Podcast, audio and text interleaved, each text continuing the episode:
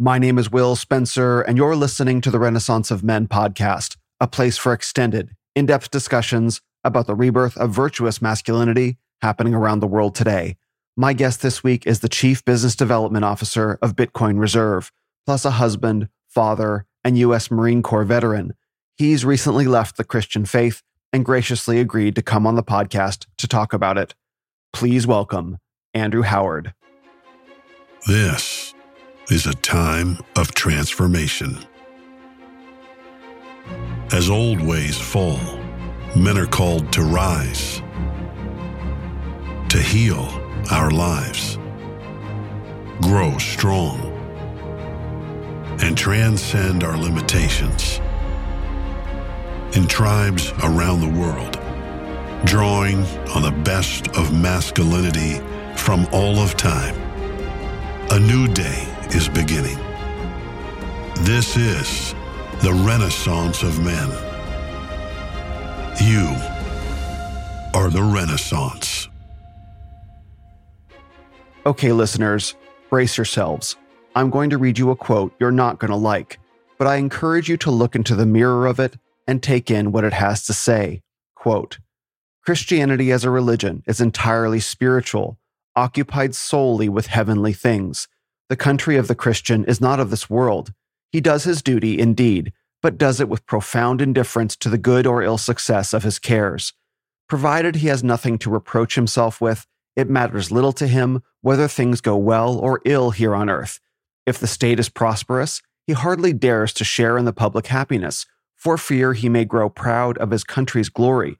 If the state is languishing, he blesses the hand of God that is hard upon his people. If the power is abused by him who wields it, it is the scourge wherewith God punishes his children. There would be scruples about driving out the usurper. Public tranquility would have to be disturbed. Violence would have to be employed, and blood spilt. All this accords ill with Christian meekness. And after all, in this vale of sorrows, what does it matter whether we are free men or serfs? The essential thing is to get to heaven, and resignation is only an additional means of doing so. Christianity preaches only servitude and dependence. Its spirit is so favorable to tyranny that it always profits by such a regime. True Christians are made to be slaves, and they know it and do not much mind. This short life counts for too little in their eyes. End quote. This is from the French philosopher Jean Jacques Rousseau in the 1700s. Does it sting? It should, because these observations, which are now almost 300 years old, still resonate today. Spend any time on Twitter and you'll almost certainly encounter critiques like these in not so many words. Dig a little deeper and you'll find those who accuse Christianity itself of being a conspiracy for those same reasons, that rather than being a liberating religion, it enslaves. Rather than bringing about the kingdom of God, it enables the kingdom of darkness. And rather than being a force to generate strength in men, it weakens them by design. And the way most men conduct their Christian life it's hard not to agree.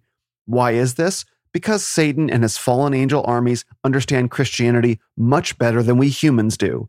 Acts 19:15 says, quote, "But the evil spirit answered them, Jesus I know, and Paul I recognize, but who are you? Can you take that in? That the armies of the prince of the power of the air are familiar with Jesus and Paul? C.S. Lewis's book, The Screwtape Letters, famously illustrates demons communicating with each other via written letters. So it seems clear that these forces communicate, coordinate, and conspire to make you and me their target with insider knowledge of how things really work.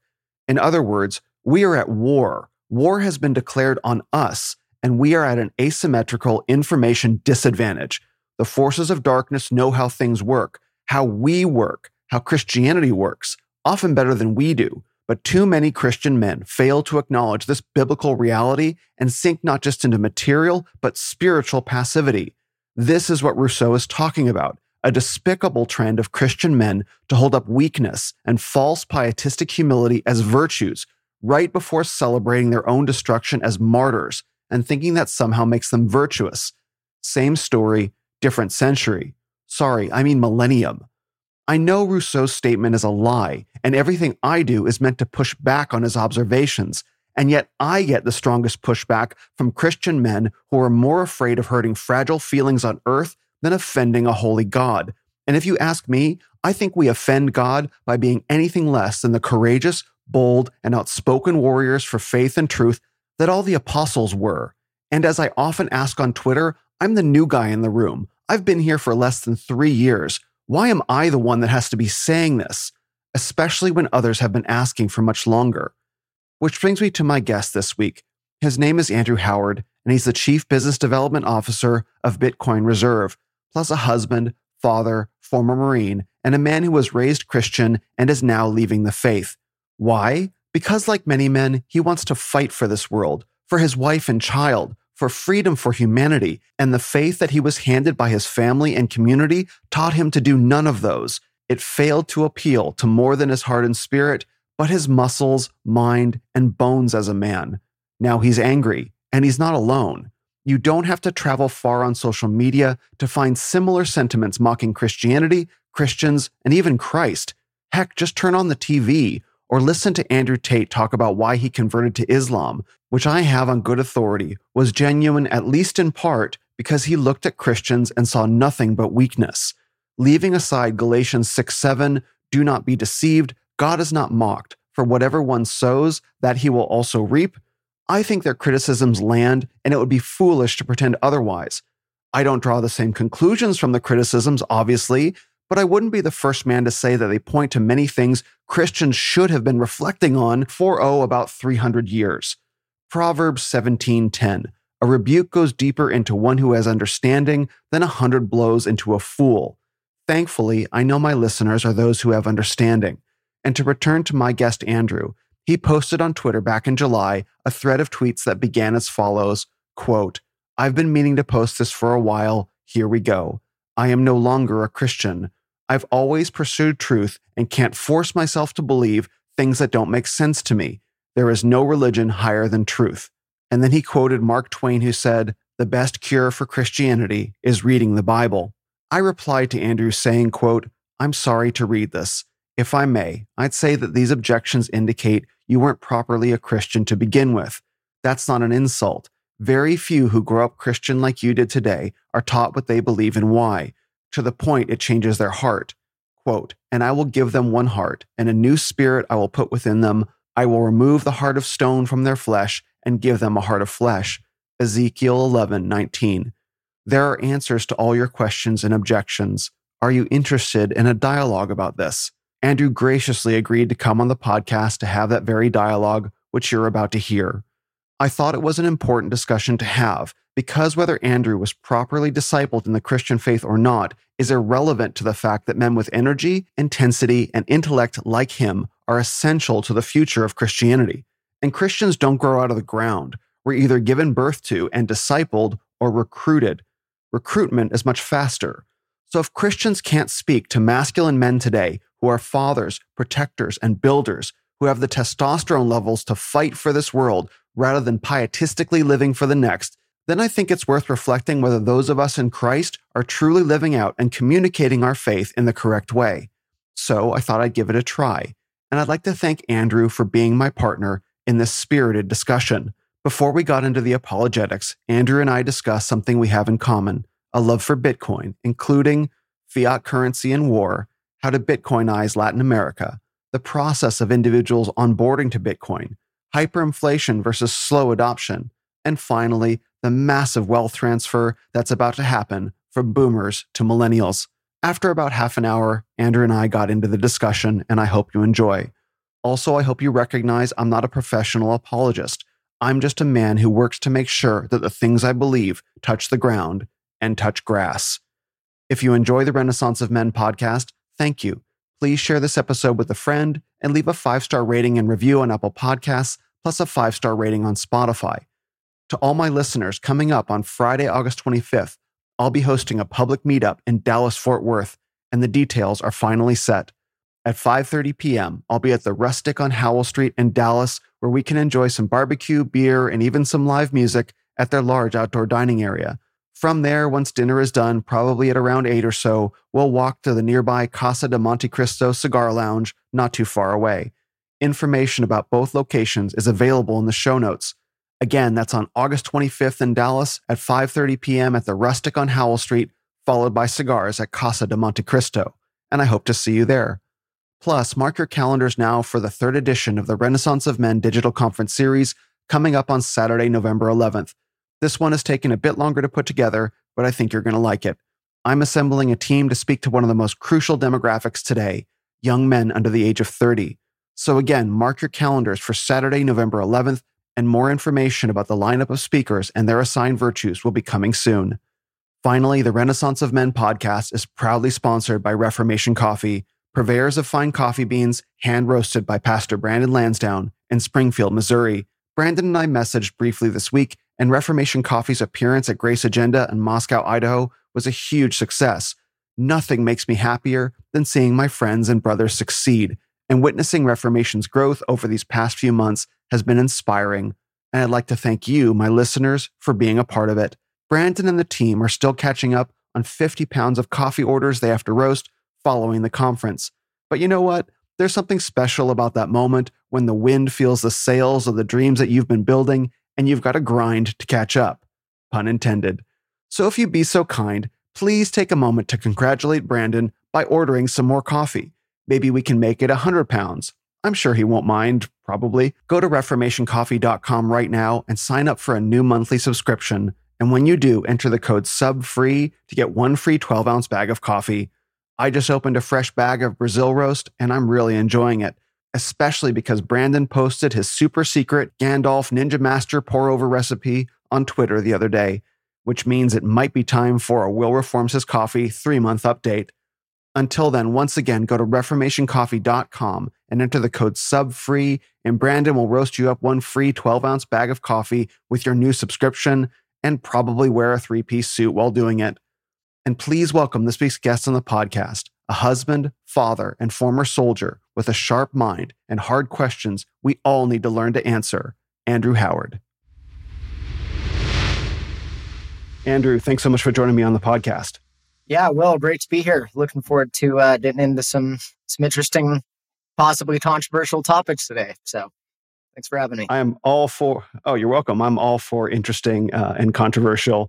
So, um, so we, I, I just wanted to say, um, I mentioned this before we talked. You know, you posted a bunch of tweets about Christianity maybe a couple weeks ago, something like that, and I, I really appreciated. Like, I responded, and you, you said that you'd be open to a dialogue about it, and so I just wanted to start by saying thank you for that, um, because I think it's really important that men find the ability to talk about points of disagreement, you know, openly, rationally, and as brothers instead of immediately like going hard and attacking each other. Like, okay, let's actually talk about it instead of turn Twitter into a continuous, ongoing battleground.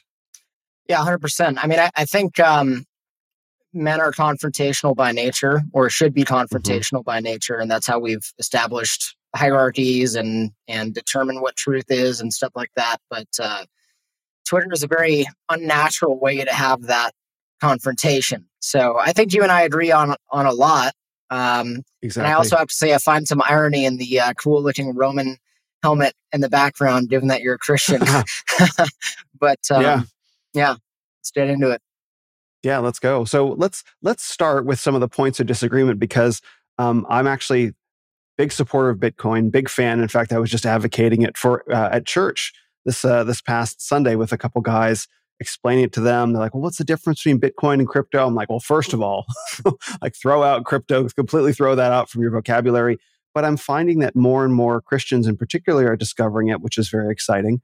Um, but you, uh, your work with the Bitcoin Reserve is also of interest to me because we got into the subject of how to buy how to buy Bitcoin, how to store it. I went to the Thank God for Bitcoin conference uh, with Zuby and a bunch of others uh, back in Florida. So it's, it's a big subject for me. So let's start with your work with uh, the Bitcoin Reserve and, and maybe get an update on where Bitcoin is at right now. Because I know we pulled out of that big dip for a while, but it seems like there's, I don't know if uncertainty is quite really the, the word for how I describe the moment, but the path forward seems a bit less clear than it has in the past. Yeah, so uh, I'll start off with a background on myself, who I am, what I'm doing, all that stuff. Mm. Um, so, yeah, name is Andrew Howard. I have been Chief Business Development Officer at uh, a Bitcoin only brokerage called Bitcoin Reserve. I'm also a, a partial owner in the company as well. Um, I got involved in Bitcoin in early 2017 when I was active duty in the United States Marine Corps actually, and um, I read uh, a few books. One of them was uh, The Creature from Jekyll Island, which maybe a lot of your Mhm. listeners have have also read. Basically, the book is is uh, like an encyclopedia of the Federal Reserve and the origins of the Federal Reserve and how uh, it's actually against the interest of the American people. And um, you know, America had several central banks before the creation of the Federal Reserve, and they were disbanded because they're effectively, arguably unconstitutional. So Mhm. um, that really opened my eyes up a lot on the monetary system. And I had never really thought about the relationship between all of these meaningless wars that the United States has been involved with and the money system. And practically speaking, it would be impossible for these wars to be funded if it weren't for uh, the United States being able to essentially print or nowadays digitally create money out of thin air uh, and and uh, you know have debt based money.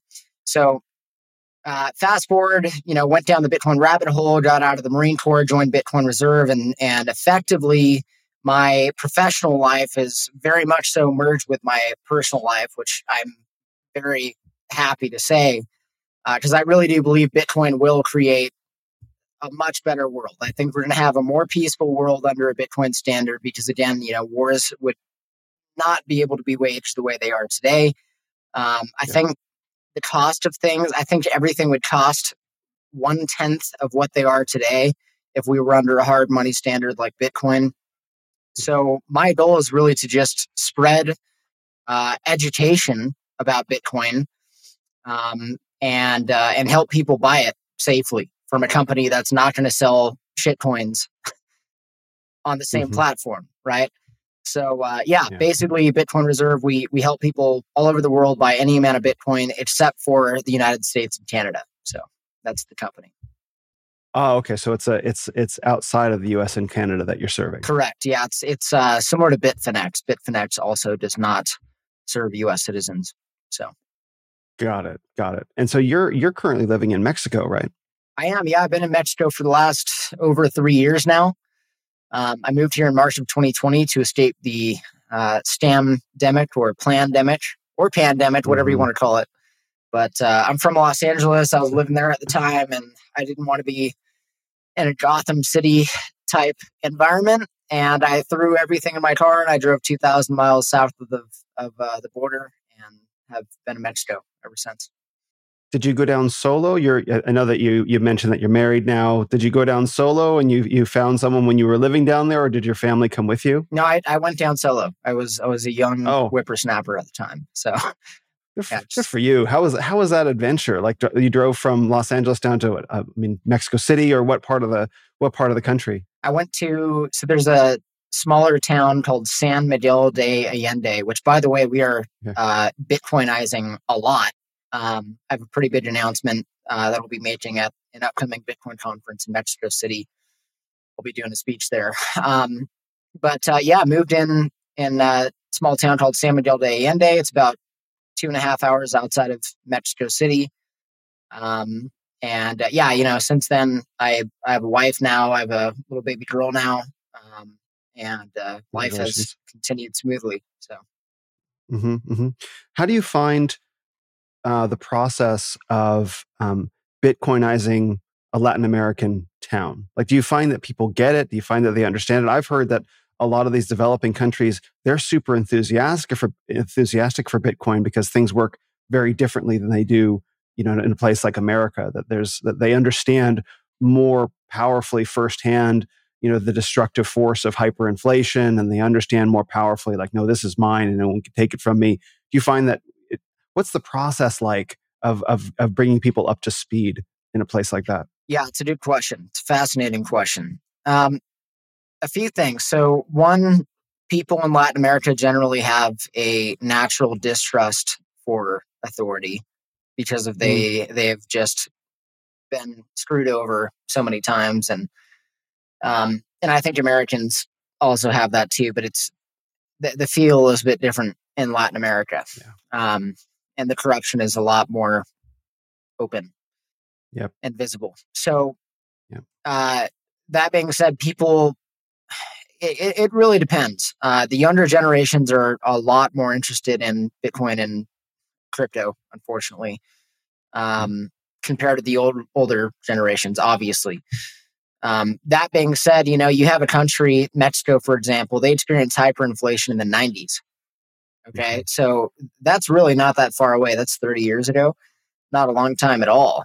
And um, so, for a lot of people, that that memory is very fresh in their head. So, mm-hmm. bringing up the idea of a form of money that the government can't control, uh, that cannot be inflated past 21 million.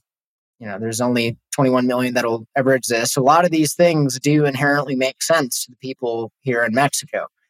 Um, so, you know, and plus you have a huge billionaire here named uh, Ricardo Salinas, and he everybody knows who that is. He owns a bank here called Banco Azteca. He owns a huge chain of stores called Elektra. Um, he owns, I think he owns a, a, company called Total Play, which is like an internet and entertainment company. And uh, mm-hmm. all of these companies that he has, they all accept Bitcoin now, except for the bank because of regulatory reasons. So you can literally pay your oh internet bill in Bitcoin. You can go to Elektra and pay for a refrigerator or, or a washing machine in Bitcoin. And it's it's all because this billionaire is um is a Bitcoiner and not and when I say Bitcoiner, I don't mean crypto as well. I mean solely Bitcoin. He really gets it. He's on Twitter shit posting all day about it. He's talking about the Illuminati. he's a very fascinating really? character. And I, I think, you know, I mean, he's a billionaire, so you gotta be skeptical and I don't think you can get to that point without shaking a few hands. But that being mm. said, I, I think the kind of billionaire that he is is a bit different in Mexico versus the kind of billionaires that are in the United States. I'm not saying they're all good people in Mexico or anything like that, but uh, the man does speak a lot of uh, truth oftentimes, and um, so yeah, you know, it's it's um it's a gradual process. I mean, like I said in in San Miguel de Allende, we uh, we've gotten, I want to say about 20 businesses now, 15 to 20 businesses accepting Bitcoin. So uh, hotels, restaurants, um, t- tourism activities, you know, tourist guides. Uh, you can buy art. It's a big art town, so you can buy art in a lot of places with Bitcoin. Um, so yeah, there's there's a lot going on. So you said his name is Ricardo Salinas. Ricardo Salinas. Yeah. He's got, wow. I think, ten I mean, percent of his liquid net worth in Bitcoin. That's that's really um, that's encouraging to hear. Although I, I have a default skeptic skepticism towards billionaires for sure, it is positive to to hear that that they're making progress, actually bringing it into on the ground economic systems. That's not just something that's you know flying around on the internet. It's like how can I actually make this useful in my day to day life? I mean, that's that's really exciting to me. Yeah, you know, I, millionaires are generally people that were high IQ and hardworking and found a way to escape the matrix. Uh, but billionaires yeah. are, you know, you should be a bit more skeptical of them. So I agree. That's interesting. Say say more about that. That's uh, I I'd never heard that distinction before, but it makes sense to me on an, on an intuitive level. Yeah, I mean, I there's this whole you know the left has this idea. It's really envy and jealousy, and it springs from uh, negative emotions. But they they think rich people are just somehow inherently bad. Um, yeah. And I mean, I, I know I've met a lot of millionaires in my life, and uh, they're all pretty much good people. They employ a lot of people, um, and they're very intelligent. And uh, most of them I know grew up very poor um, with mm. basically nothing. So I've never met any billionaires. Um, I know, you know, you look at like Elon Musk, and on the surface, he seems like some road billionaire that's uh, questioning authority and saying a lot of things people agree with, but I, I just don't see that at all. I mean, he hasn't run uh, a business without tons of, of uh, government subsidies, and I, I, just don't think you can get to that uh, level of power without having to be subservient to any authority. Yeah, that's a really that's a really good point. You can achieve you can achieve multimillionaire status through hard work and innovation, networking. You, I think you can do that. But yeah, there's a there's a this different species of of billionaire is that's like a that's like a thing. I think at that point you become so disconnected from reality almost intentionally. Like it, it's we hear these words, billionaire, we hear this word floating around, but what does it really what does it really mean? What does it translate into the everyday life of an individual? And how do they achieve that rarefied air of having that status? I, I think the word has connotations, but it's almost impossible to imagine what the everyday life of a billionaire is truly like and how they got there. Yeah. Yeah. Well, definitely completely detached from reality, I would say, as most people know it. Yeah. So what's the so what's the case for so what's the what's the case for someone like a, a Ricardo Salinas being pro Bitcoin in his businesses because Bitcoin is so powerfully anti-authoritarian and decentralizing, and it seems like the the big thrust of billionaires is to centralize everything. Uh, yeah, that's a good question. So a few things. So one, uh, if you're if you actually do the homework on Bitcoin, you're you're going to see that it's not going away. So yeah. it, the way I see it is it's uh, should be akin to the if you can't beat it, join it mentality. Mm. That's one aspect. The other aspect is it's not like the man's a central banker, right? I mean, he he he owns a lot of hard assets. I'm, I'm I know he owns tons of real estate and and uh, things like that, which which go up in quote value because of inflation, right? Like if mm. you're a hmm. real estate investor in Los Angeles in the 1970s and you held property ever since then, you're going to be very rich right now. Um, yeah. But, uh, you know, it's not like he's losing serious power. Uh, I, I, don't think you'd be losing serious power uh, through the money printer or anything like that. Same case goes for politicians too. People often are amazed that we have a lot of politicians in the United States now advocating for Bitcoin because there's historically been this FUD about Bitcoin. Well, the government can just ban it. Um, so there's no point to using it. But uh, politicians also have incentives as well. They want to create local jobs. They want to increase tax revenue without pissing off their people. So that has to be done through larger economic development. Um, and you know, again, it's not like they're the central bankers. It's not like they're the ones losing the power over the uh, digital printing press that we have today. So, uh, you know, I think it really depends. And plus, uh, just from a pragmatic number go up perspective, if if you're a billionaire and you have 10% of your liquid net worth in Bitcoin, that is a lot of money that that can uh, can go up over time. If you really see how scarce Bitcoin truly is, there's a great website for anybody listening. I, I recommend checking it out. I think it's called Satoshis per person or Satoshi per person, but it takes the amount of Bitcoin and and uh, divides it by the amount of people on Earth today, so about eight billion, and that's equivalent to about I think point zero zero two uh, Bitcoin, which is only about 80 US dollars worth of Bitcoin. If you were to take the total supply and give it equally to everybody, that's only about $80 worth of Bitcoin.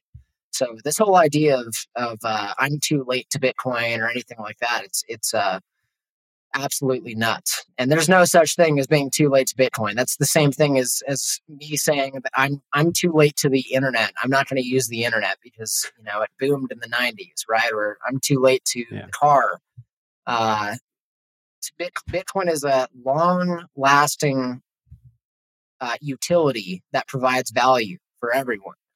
Okay. It's not a short term fad. So I think that's a big, important thing for a lot of people to, to grasp.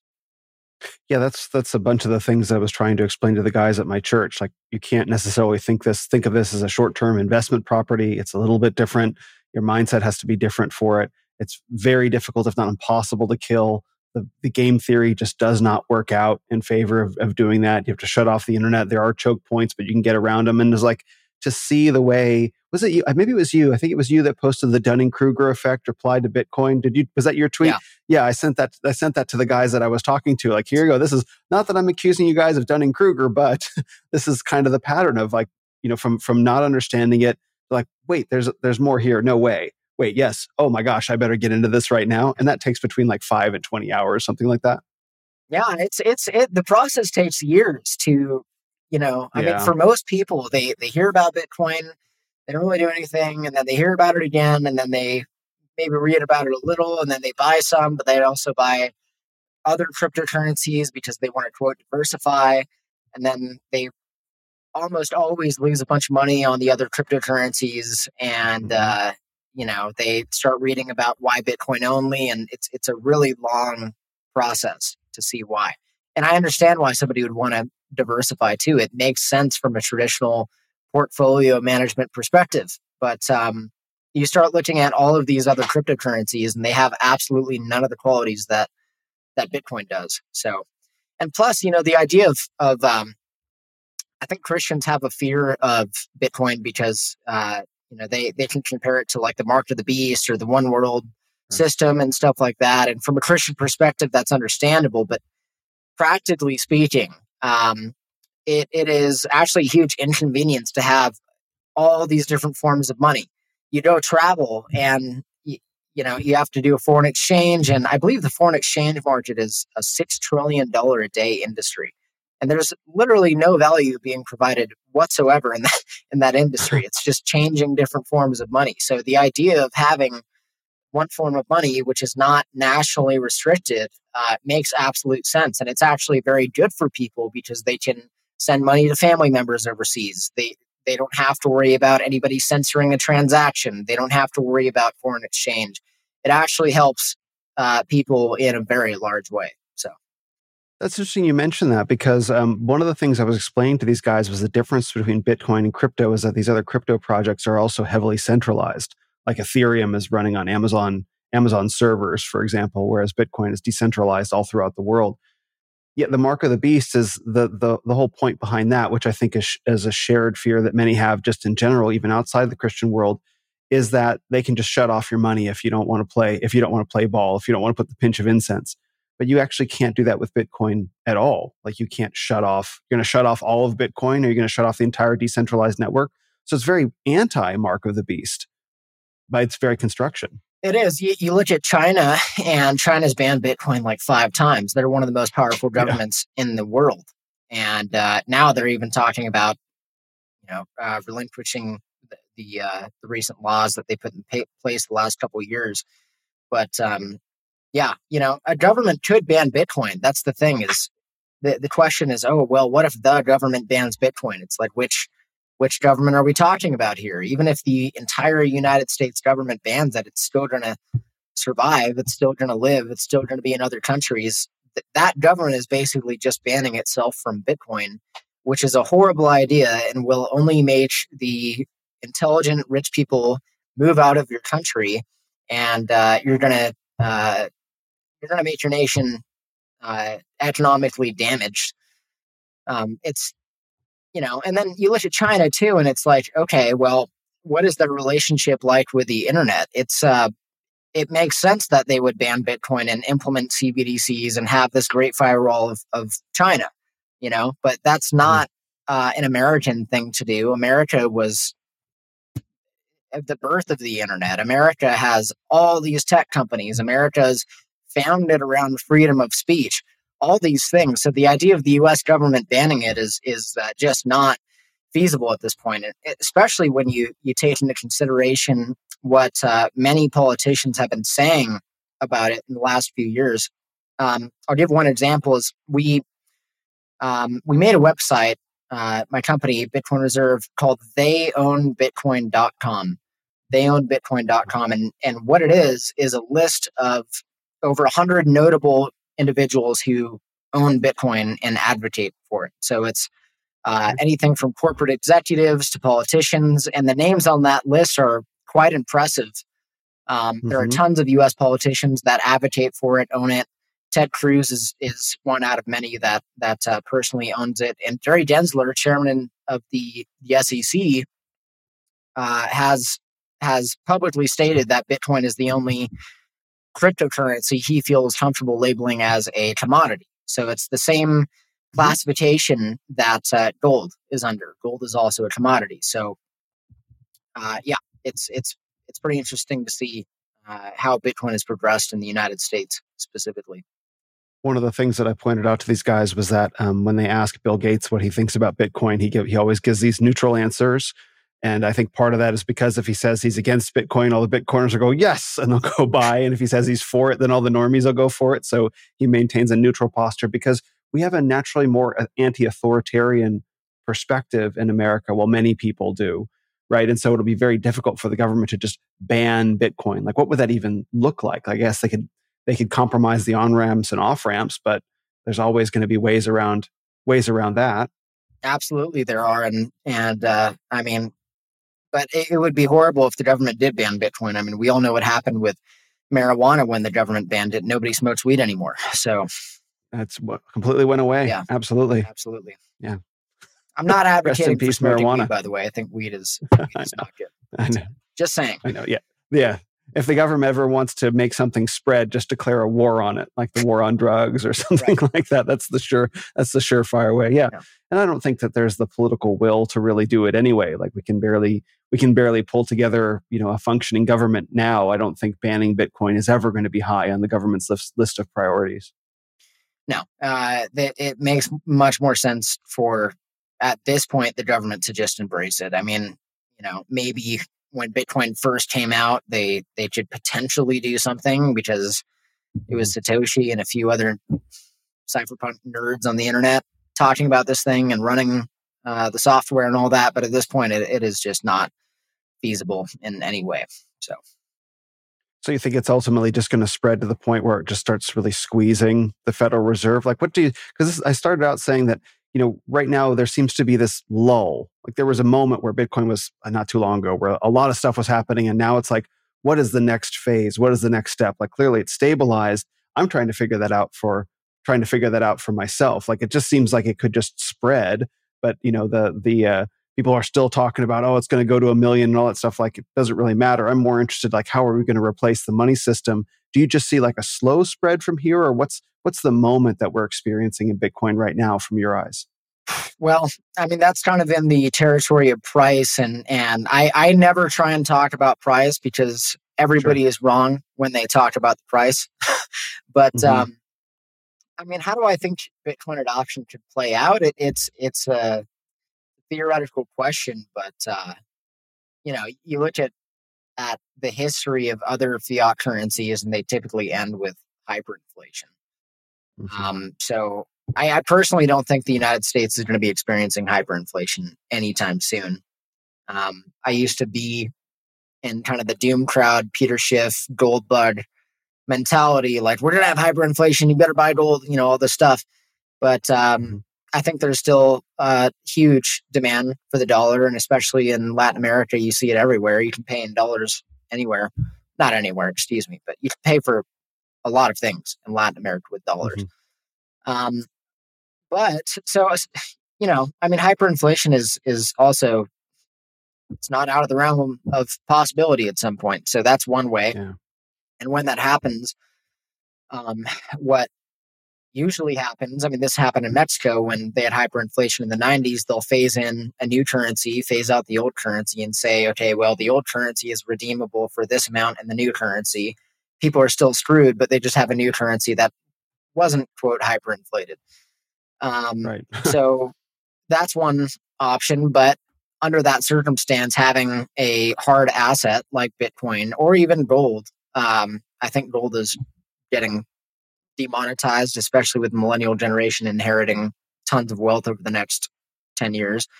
But um, mm. having hard assets, even, you know, like tobacco or bullets or coffee or just things that are very hard to produce that a lot of people want, right? That's a good idea to have under hyperinflation.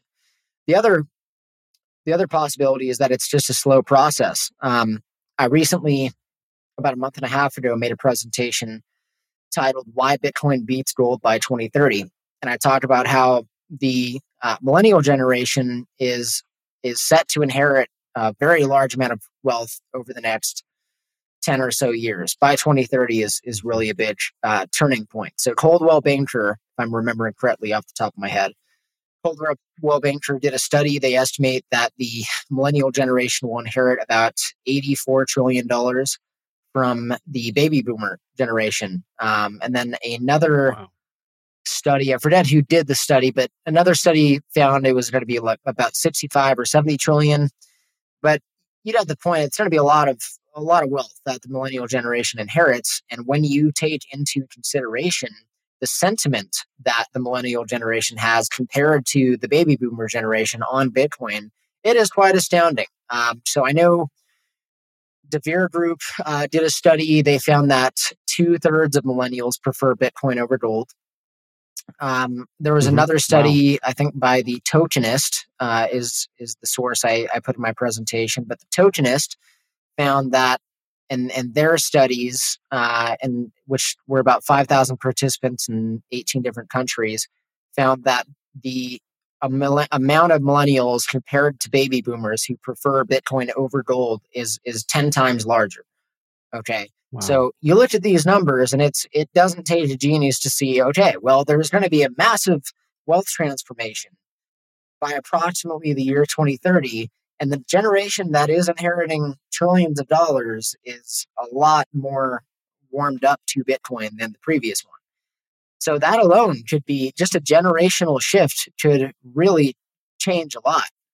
That's a that's a pretty astounding observation, actually, uh, because I'm just kind of I think like many people living in this uh, you know default mindset the baby boomers are clearly going to live forever so you know, yeah. but there is that is a good that is a good point that um that there will be that will be that shift and i hadn't actually considered the massive amount of wealth transfer that would take place yeah. during that it also makes sense why all the pushing for like death taxes and inheritance taxes because that was going on not too long ago and now i understand why because some very smart people were looking at this and saying well there's a lot we can skim off of uh, off of that wealth transfer.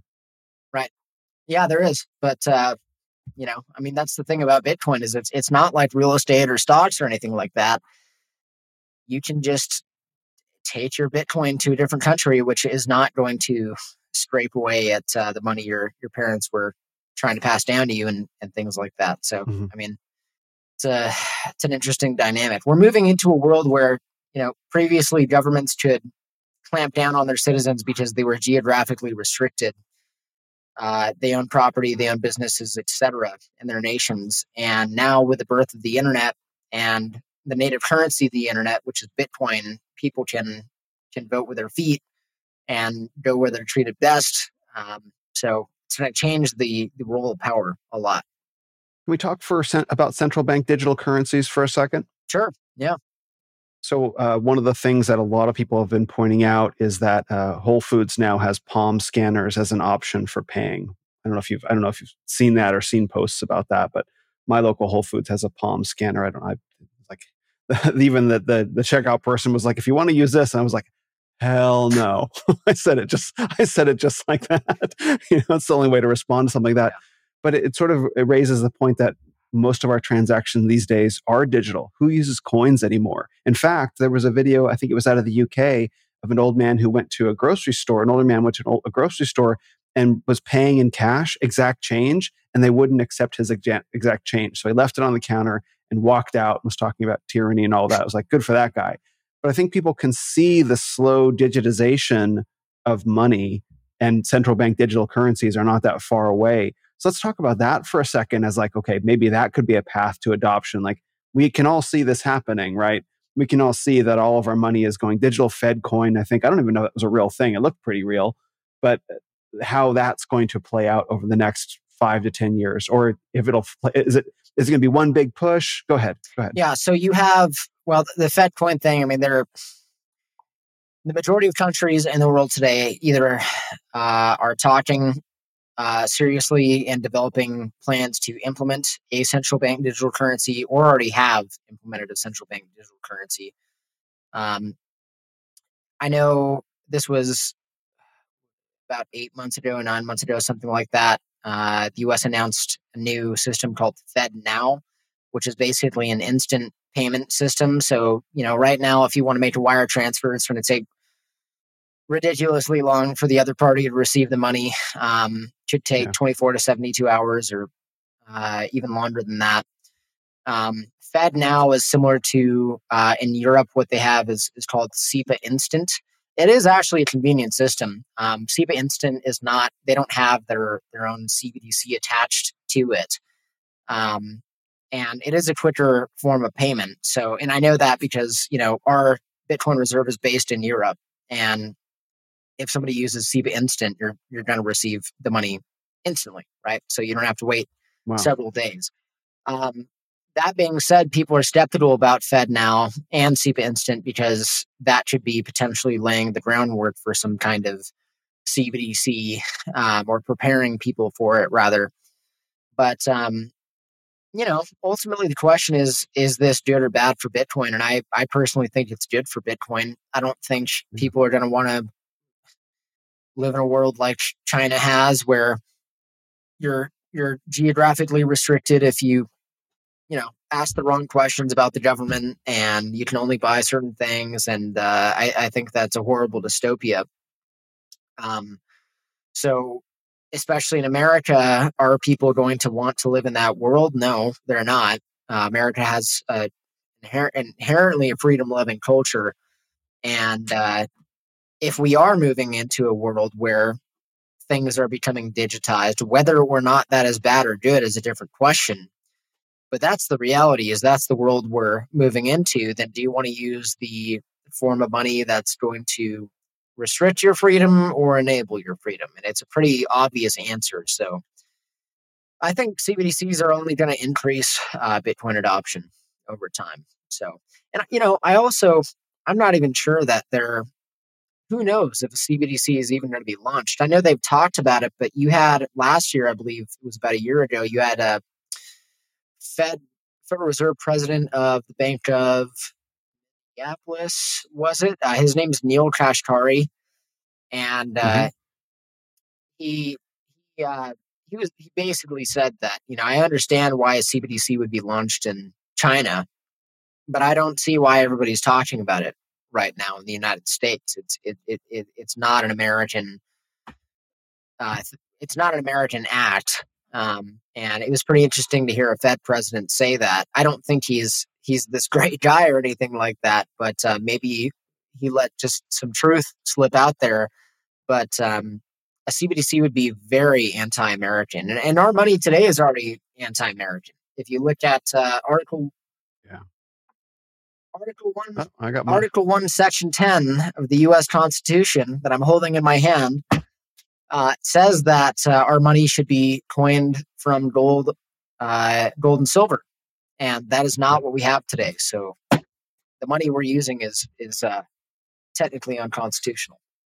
Oh, deeply so, and you can feel it. Like uh, like the book "Thank God for Bitcoin" lays out the moral case for why fiat currency is so corrosive across all aspects of society. I remember I read it and I was like, I could just see fiat everywhere, fiat everything, fiat everywhere. And you feel the ways it's like, oh, if we can just print endless money with no essential value and people think that it's spending it, why not just give it away into absolutely useless projects and useless things and watch people in, overindulge themselves, and not to mention governments and corporations overindulge themselves on this meaningless currency? What does that do to our society as a whole? It rots it. It rots it right from the center.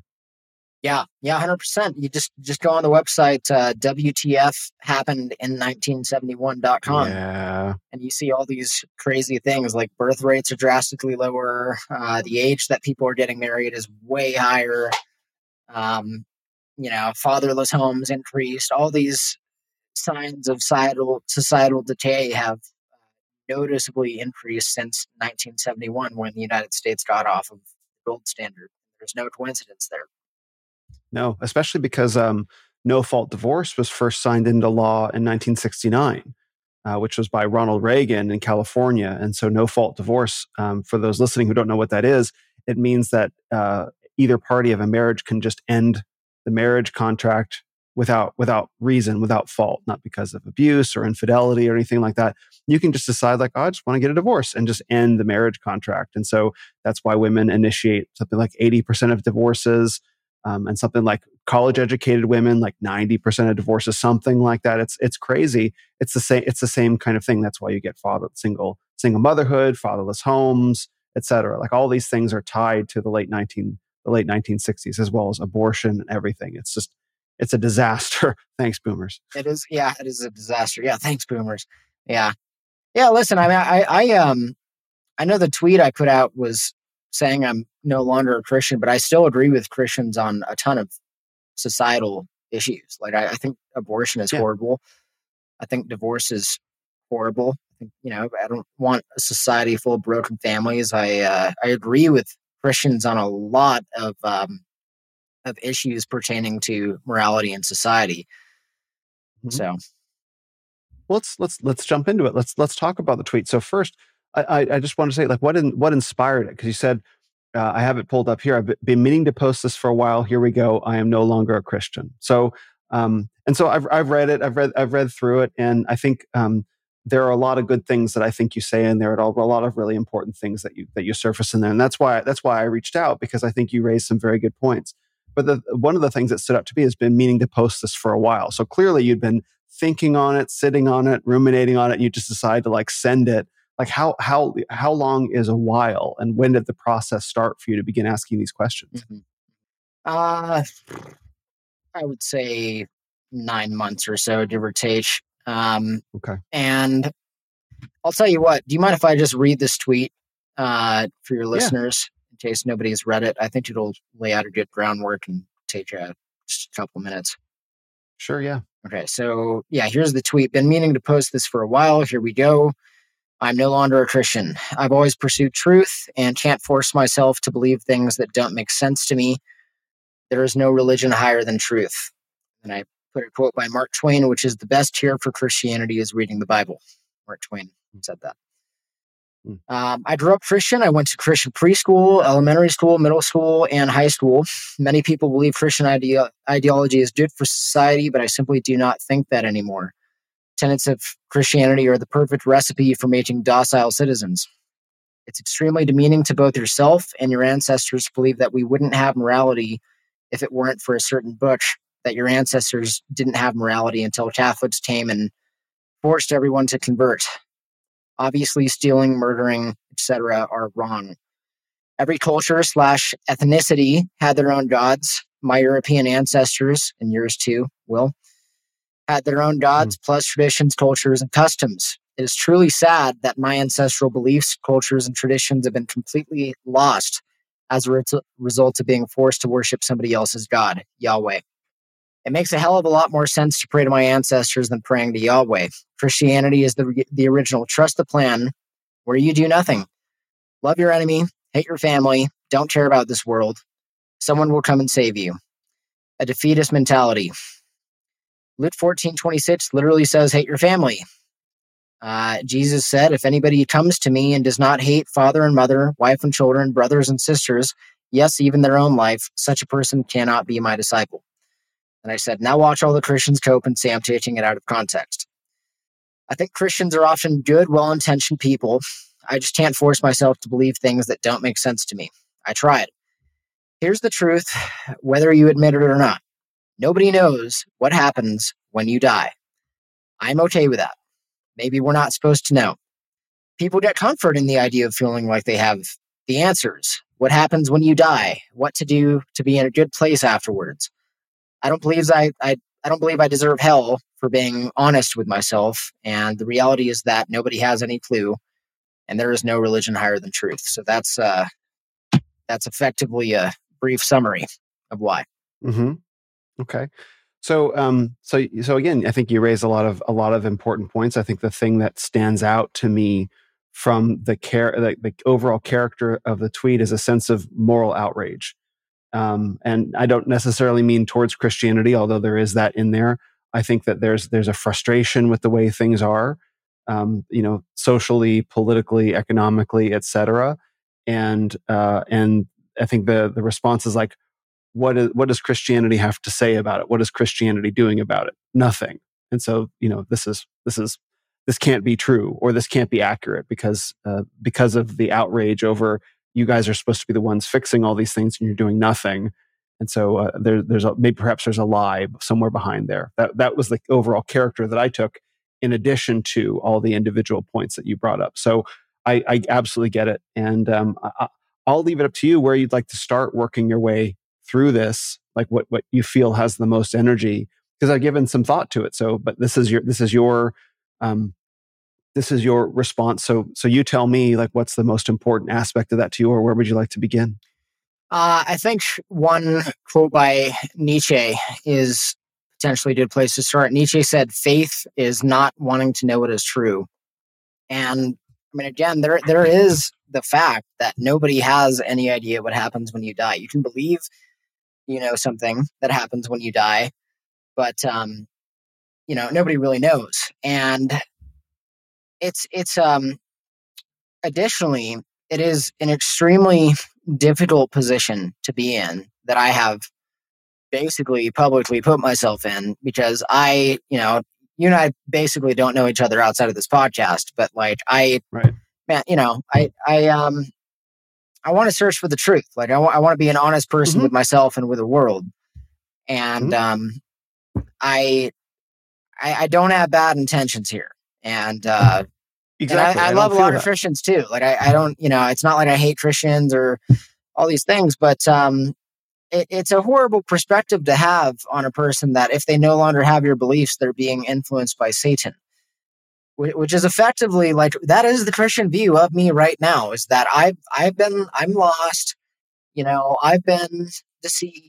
I am under the influence of Satan. It's a horrible thing to perceive somebody else who doesn't have your viewpoints. And it's also, you know, you don't have to think about the incentives. Um, if as a Christian, you don't want to lose your faith because if you, if, there's a fear of losing your faith because, um, you know, you have the fear of what happens when you die. And if you lose your faith, I mean, from the Christian point of view, you're you're probably going to end up in hell from the Christian point of view. Now, I know modern Christianity now it's it's kind of stating that uh, you might not go to hell if you're not a Christian, right? But um, historically speaking, that's been the case. And I would say many to most Christians still believe that you are going to hell if you're not uh, Christian.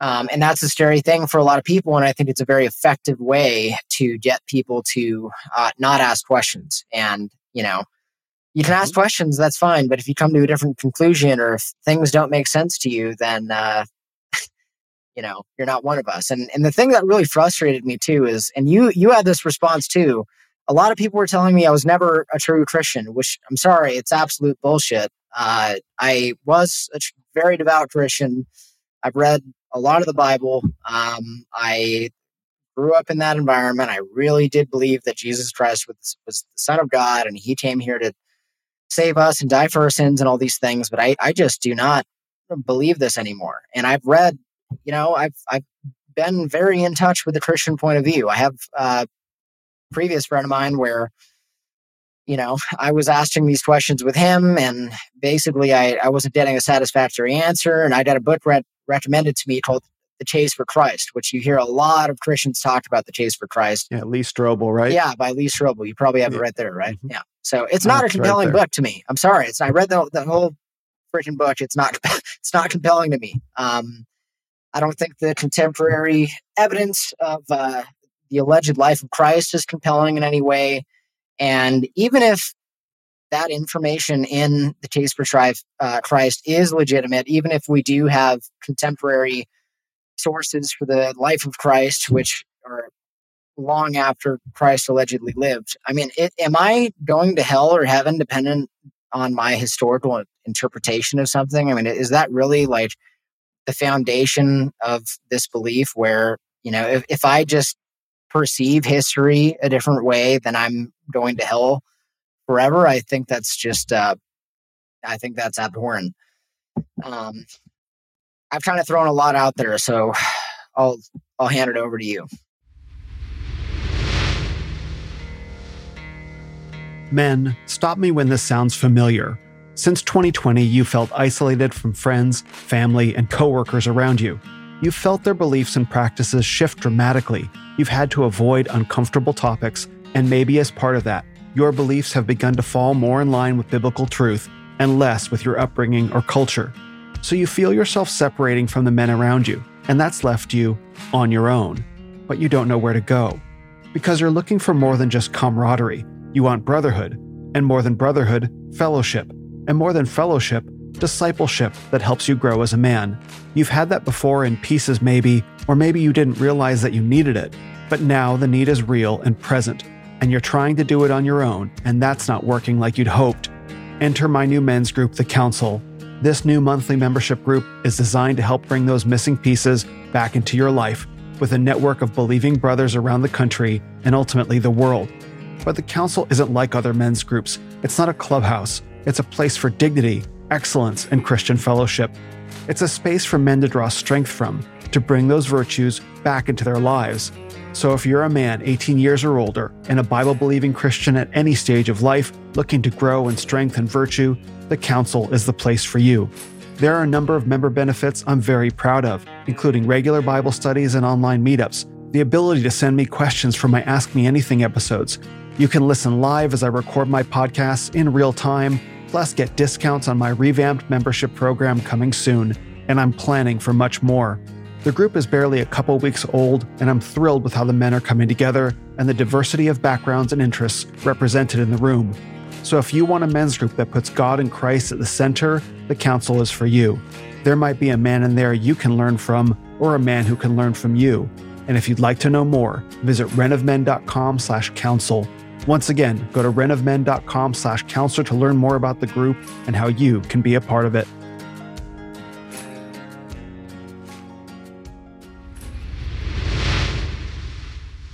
Oh, for sure. I, I completely get it. So there's a there's a lot that's um, that's wrapped up in there, um, and there are a lot of different pieces to kind of pull apart that that sort of get to the nature of the argument. So I think the first thing that I want to that I want to pull on is that the re, the Christians, truly devout and believing Christians, um, I think, and I I'm so first of all, I'm not Catholic. I'm from the Reform Protestant tradition, Reform theology. I think you might really like Reformed theology. I think Reformed theology is absolutely capable of answering every single one of your questions and then some for a lifetime. So um, many Christians uh, who grow up, so we'll call them nominally Christian, meaning like Christian families, Christian practices, etc. They're part of some non-denominational church, right? Um, rather, rather than a, usually in America, like some form of Baptist or Pentecostal or something like that, or charismatic. Um, now, Reformed theology is very, very different. Um, it's what you might have heard described as Calvinism. Um, that's a that's a theological position, not necessarily a denomination. Reformed theology stands in contrast also to Roman Catholicism, which you mentioned in the tweet. Um, and so, and so, the position that I'm uh, standing in is reform is, is a reformed theological position, which I think can answer many of your questions. So, the first thing is why the question of why to believe. I don't think that telling people that you're going to hell if you don't believe is a compelling reason. I think it was effective for, um, uh, particularly in America, with uh, sawdust and tears revivalism, where America was spreading westward and they were so concerned with winning souls over to Christ that they scared them into the hands of a loving God. That's actually what happened. But I don't know that that necessarily works for people who want to look past the emotional arguments for something, right? It's like, okay, there's obviously, and, and so, and so we're clear. I don't interpret any bad intent in those tweets at all. You weren't, for example, blaspheming, you know, the Holy Spirit or blaspheming God. You weren't putting up pictures of all these sacrilegious, terrible things of Christ. You're just saying, I have questions and I want these questions answered. I think that's a very good thing. And that's why I responded the way that I did, because I, I, I consider you asking questions from a sincere place. And so that's a, that's a man that I can communicate with about it. And so um, I think you're right in that scaring people with the image of hell and getting in order to get them to behave is a caricature of Christianity. And I don't think that's what Christianity truly is. In fact, I know that's not what it is. What Christianity truly is, is a heart transformation. Uh, it's in, I believe it's in Ezekiel. I will take from you this heart of stone and I will give to you a heart of flesh. Sanctification and regeneration, where you become uh, reconciled to God and your interests change organically from the inside out. You do it out of love for God, not fear of hell. And the way that Christianity often gets portrayed in America, particularly culturally, is behave or else you'll go to hell. That's not what Christianity is. What Christianity is a love for God that leads to a heart transformation and a new sets of behavior that leads you closer to God and further away from hell what do you think happens to somebody that has uh, heard the message uh, story of Jesus and rejects it when they die? The story, the story of Jesus. Yeah, I mean somebody that's been uh, exposed to. I mean, I'm not, I'm not talking about some random kid in Africa that's never heard about Christianity. Somebody that grew up in America um, had the quote opportunity to accept Jesus and denies Jesus. So, from the reform from the reform theological perspective, um, in Adam, right during the uh, during original sin, all of humanity fell. Right, all of humanity fell when Adam when Adam uh, sinned, and uh, from that point forward, everyone, every single person for humanity deserved hell. Right, instantly. That was that was the fault. I already just because I, I, I, gotta chime in here. I already think that alone is a horrible worldview. I really do. I, I don't think that. Yeah, I, I, think it's um. so there's this theme in Christianity part? of uh, you know I'm not worthy and and uh, we're just inherently bad. I, yes. I don't think that's true at all. I don't think we're inherently perfect either, but I think it's a very uh, demeaning worldview to have and it's actually and it's so, very so, different from from the religion of or the beliefs that our ancestors had. Uh, you know, they the paganism is seen as like a horrible, dirty word that's associated with child sacrifice and all that stuff. But if you actually read Nordic mythology and and look into that worldview, they did absolutely none of that. Um, and the idea of getting on your knees and begging God for something and thinking you're unworthy is is very looked down upon and uh, you don't you, don't have to this is the thing is is there is no amount of begging that we can do to bring us into reconciliation with god. And and so and so so you know my background. I think this will be really important. I did not grow up christian. Uh, I, I grew up jewish actually. I was bar mitzvahed you know went to israel everything. And then i spent 20 years exploring religion and spirituality around the world. I've traveled to more than 30 countries been to religious festivals ayahuasca you know, China, India, etc. Interesting. So I explored, yeah. So I explored all the world religions. I've done Buddhist meditation in the mountains and in Kashmir. Like, so I've done all the things. You right? got red so hair and blue eyes, man. I didn't, I wouldn't have thought you grew up Jewish. Interesting. well, we could talk about that. Yeah. That's another thing. Yeah. So, um, so, uh, so I, I want you to know that all of these perspectives um, that I I lived in them for a very long period of time. So, for example, the the the central challenge of original sin is that um, we are we are wicked at our core. That if you go down far enough, you will find some essential corruption within us as beings. Right now, that's that's what original sin says. We could talk about total depravity. You know, this notion, this notion, this notion that sin affects all aspects of our being. That doesn't mean that we are all criminals, right? That doesn't mean that we're all psychopaths but it means that that at the core of all of us is a is a deceitful, wicked heart that we struggle against through our whole lives. Okay, that's the Christian perspective. From the New Age perspective, um, uh, which I would def- define as the the broad re- uh, scope of religion that's outside of Christianity, uh, it's that we're essentially good and uh, and our systems make us bad. Our world makes us bad. And if we just express ourselves more and more freely and more clearly, we will reveal our essential goodness. So these two perspectives are in opposition to each other. And, and what I can tell you is I lived for a very long period of time believing that people were essentially good at their core. In fact, believing that about myself. Um, and and that doesn't mean that um, that at the core of me that I'm a, a psycho killer waiting to come out, right? But what it means is when I took a real honest look at myself and I saw the ways that I was behaving in contradiction to my own values and my own stated goals despite myself.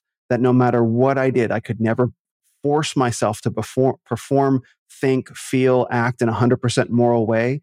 That was when I understood the truth of original sin, that we struggle against our own innate wickedness that we will never overcome under our own strength. And that stood in stark contradiction, which says, if I just try hard enough, I will release my essential goodness and become a good and become a good person, right? A perfectly good person these two things are going in absolute opposite opposite directions. And it's very difficult. It was very difficult for me to be honest with myself about my own my own wickedness. But when i was finally able to get there and recognize that um, that was when i realized that salvation is available for that. And that's why it exists. That's the that is the message. It's not that again we're all psycho killers and we need we need god to come in and rescue us from being from being like psychopaths right it's that within ourselves, we struggle against this aspect that never lets us be as moral as we're capable of being. And that's what we need Jesus to help us accomplish, the love of God to help us accomplish. Yeah, I, I just don't. I don't. Uh, yeah, I don't have that belief. I, I mean, human beings have always struggled with good and evil, and we've had different different interpretations over time of what good and evil is. But uh, I don't think you need the God of Israel to be a moral person. I mean, we had morality before no, I, I agree with you on that. You look at, uh, I mean, even the word virtue comes from uh, Rome, means virtus, and uh, we had. There's also this, you know, I, I, I know, I believe you're pretty big on Western civilization, and and there's this argument that we wouldn't have the West if it weren't for Christianity, and I totally disagree with that. I think the West succeeded in spite of Christianity, and we had virtues, we had morality, we had beautiful architecture, we had all the things the West had before Christianity. And I think that, you know, if you look at the collapse of the Roman Empire, it coincided at the same time as the spread of Christianity because the beliefs of Christianity were effectively the opposite of the, beliefs of, of the Roman Empire. Um, so I am curious too, just so I know. Well, that's I have uh, some. So just just to, just to interrupt that real yeah. quick, you can read uh, Gibbon's "Decline and Fall of the Roman Empire," which um, perhaps one of our mutual friends on Jim Clare, uh, mutual friends on Twitter, Jim Clare just finished that entire volume series, and and that series goes into quite detail about why it wasn't Christianity that caused the collapse of the Roman Empire. That was far more complicated, and there are more factors to it. I mean, maybe there were, but I just think if you have uh, society of people that have a warrior culture and they're willing to fight for the world and uh, you know they have uh, their own gods that they worship and all these things that's pretty different from christianity which is the, i mean the, the bible talks about how you should not fight for this world how you should fight for the world to come and you know you should give away all your possessions and so I did want to ask you real quick all though. These, all these things are all those things are not accurate accurate interpretations. But please continue with your question. Like I get it. I, I believe me. I understand, and it's a frustration that many people have is that they they believe that Christianity is fundamental as it's manifesting today as a Gnostic religion. In fact, actually, uh, um, okay, John can 2, I, 15 through seventeen. I mean, at, at what point I can pull up tons of verses. At what point yeah, am I fine. taking this okay. out of context? I mean, do you not love the world we'll or the it. things of the world? If anybody loves the world, the love of the Father is not in him. I love this world. Sure. I love having material possessions. I need to have material possessions. I have no shame in that. I want to have resources. I will fight for my resources. I will not let anybody mm-hmm. conquer me. I will fight for this world. You know, I mean, the Bible's. Mm-hmm. You're allowed to do that. You are allowed to defend yourself. You're allowed to de- defend your family. You're allowed to defend your property. You're allowed to defend these things, and you're not supposed to just simply submit yourself to destruction. What we're talking about is the greatest commandment so love the, Lord thy God with all thy heart, soul, mind, and strength, and love your neighbor as yourself. Mm-hmm. Right. So at the end of that is also love yourself. Right. So let's be clear. So it's a it's an ordering of affections. That love of God comes first. Right. That's the first thing that you should love. And if you love the the material world more than you love God, then your then your affections are disordered. Right. The material world is meant to be enjoyed man, woman, we were made to take dominion, be fruitful and multiply. We weren't commanded to just kind of uh, transcend reality and escape and escape uh, escape this physical prison. That's the Gnostic perspective. The the realities we are supposed to tend for, care for, steward this world and enjoy it because it was declared very good. But if you make that declare that that enjoyment of the world first and foremost of your life above loving God, then your affections are disordered and that does lead to destruction yeah i, I just can't see how uh, you know you it, how does it not change society in a very vast way when you have a group of people uh, that their gods i mean first of all everybody had their own gods right i mean each culture each ethnicity had their mm-hmm. gods their traditions their customs um, and yahweh is the jealous god the god of israel is the jealous god and one of the you know mm-hmm. uh, uh, you, ha- you have this theme of idol worship throughout the Bible, and it, it has a negative connotation. But I mean, the Romans were technically mm-hmm. idol worshippers uh, because mm-hmm. they weren't worshiping the God of Israel. But uh, you know, Yahweh, uh, the jealous God, uh, under the story, obviously, I don't actually believe this, but Yahweh wants everybody to worship Him, which involves letting go of your traditions, letting go of your cultures, um, I find that to be a very sad thing. And I, I can't help but see how, you know, you have a strong Roman pagan empire focused on warrior culture. You go from worshiping gods that were warriors themselves to a god that literally did not fight back at all and got killed. You know, and I know the common probably you you might respond by saying, "Well, Christ defeated death and all this stuff," but um, I think that vastly changes society a lot. You know, um, and I did want to ask too, just just out of curiosity, do you have? I mean, you got red hair and blue eyes. Are you 100% Jewish, or do you do you have? Are you like half, you know, European background, or mm-hmm. what, what's your? Yeah, all, all all four of my grandparents were Jewish, so yeah. Okay, got it. Yeah. So okay, so maybe with Nordic mythology, you don't have as much of a connection as I do, but um, it it is. I, I find it sad that uh, you know my the way that I viewed my European ancestors. You view your ancestors in a positive way, so do I, right? But um, there are so many people of European descent, like myself, who view their ancestors like they were just horrible people doing child sacrifices and worshiping idols. And I think that's extremely sad.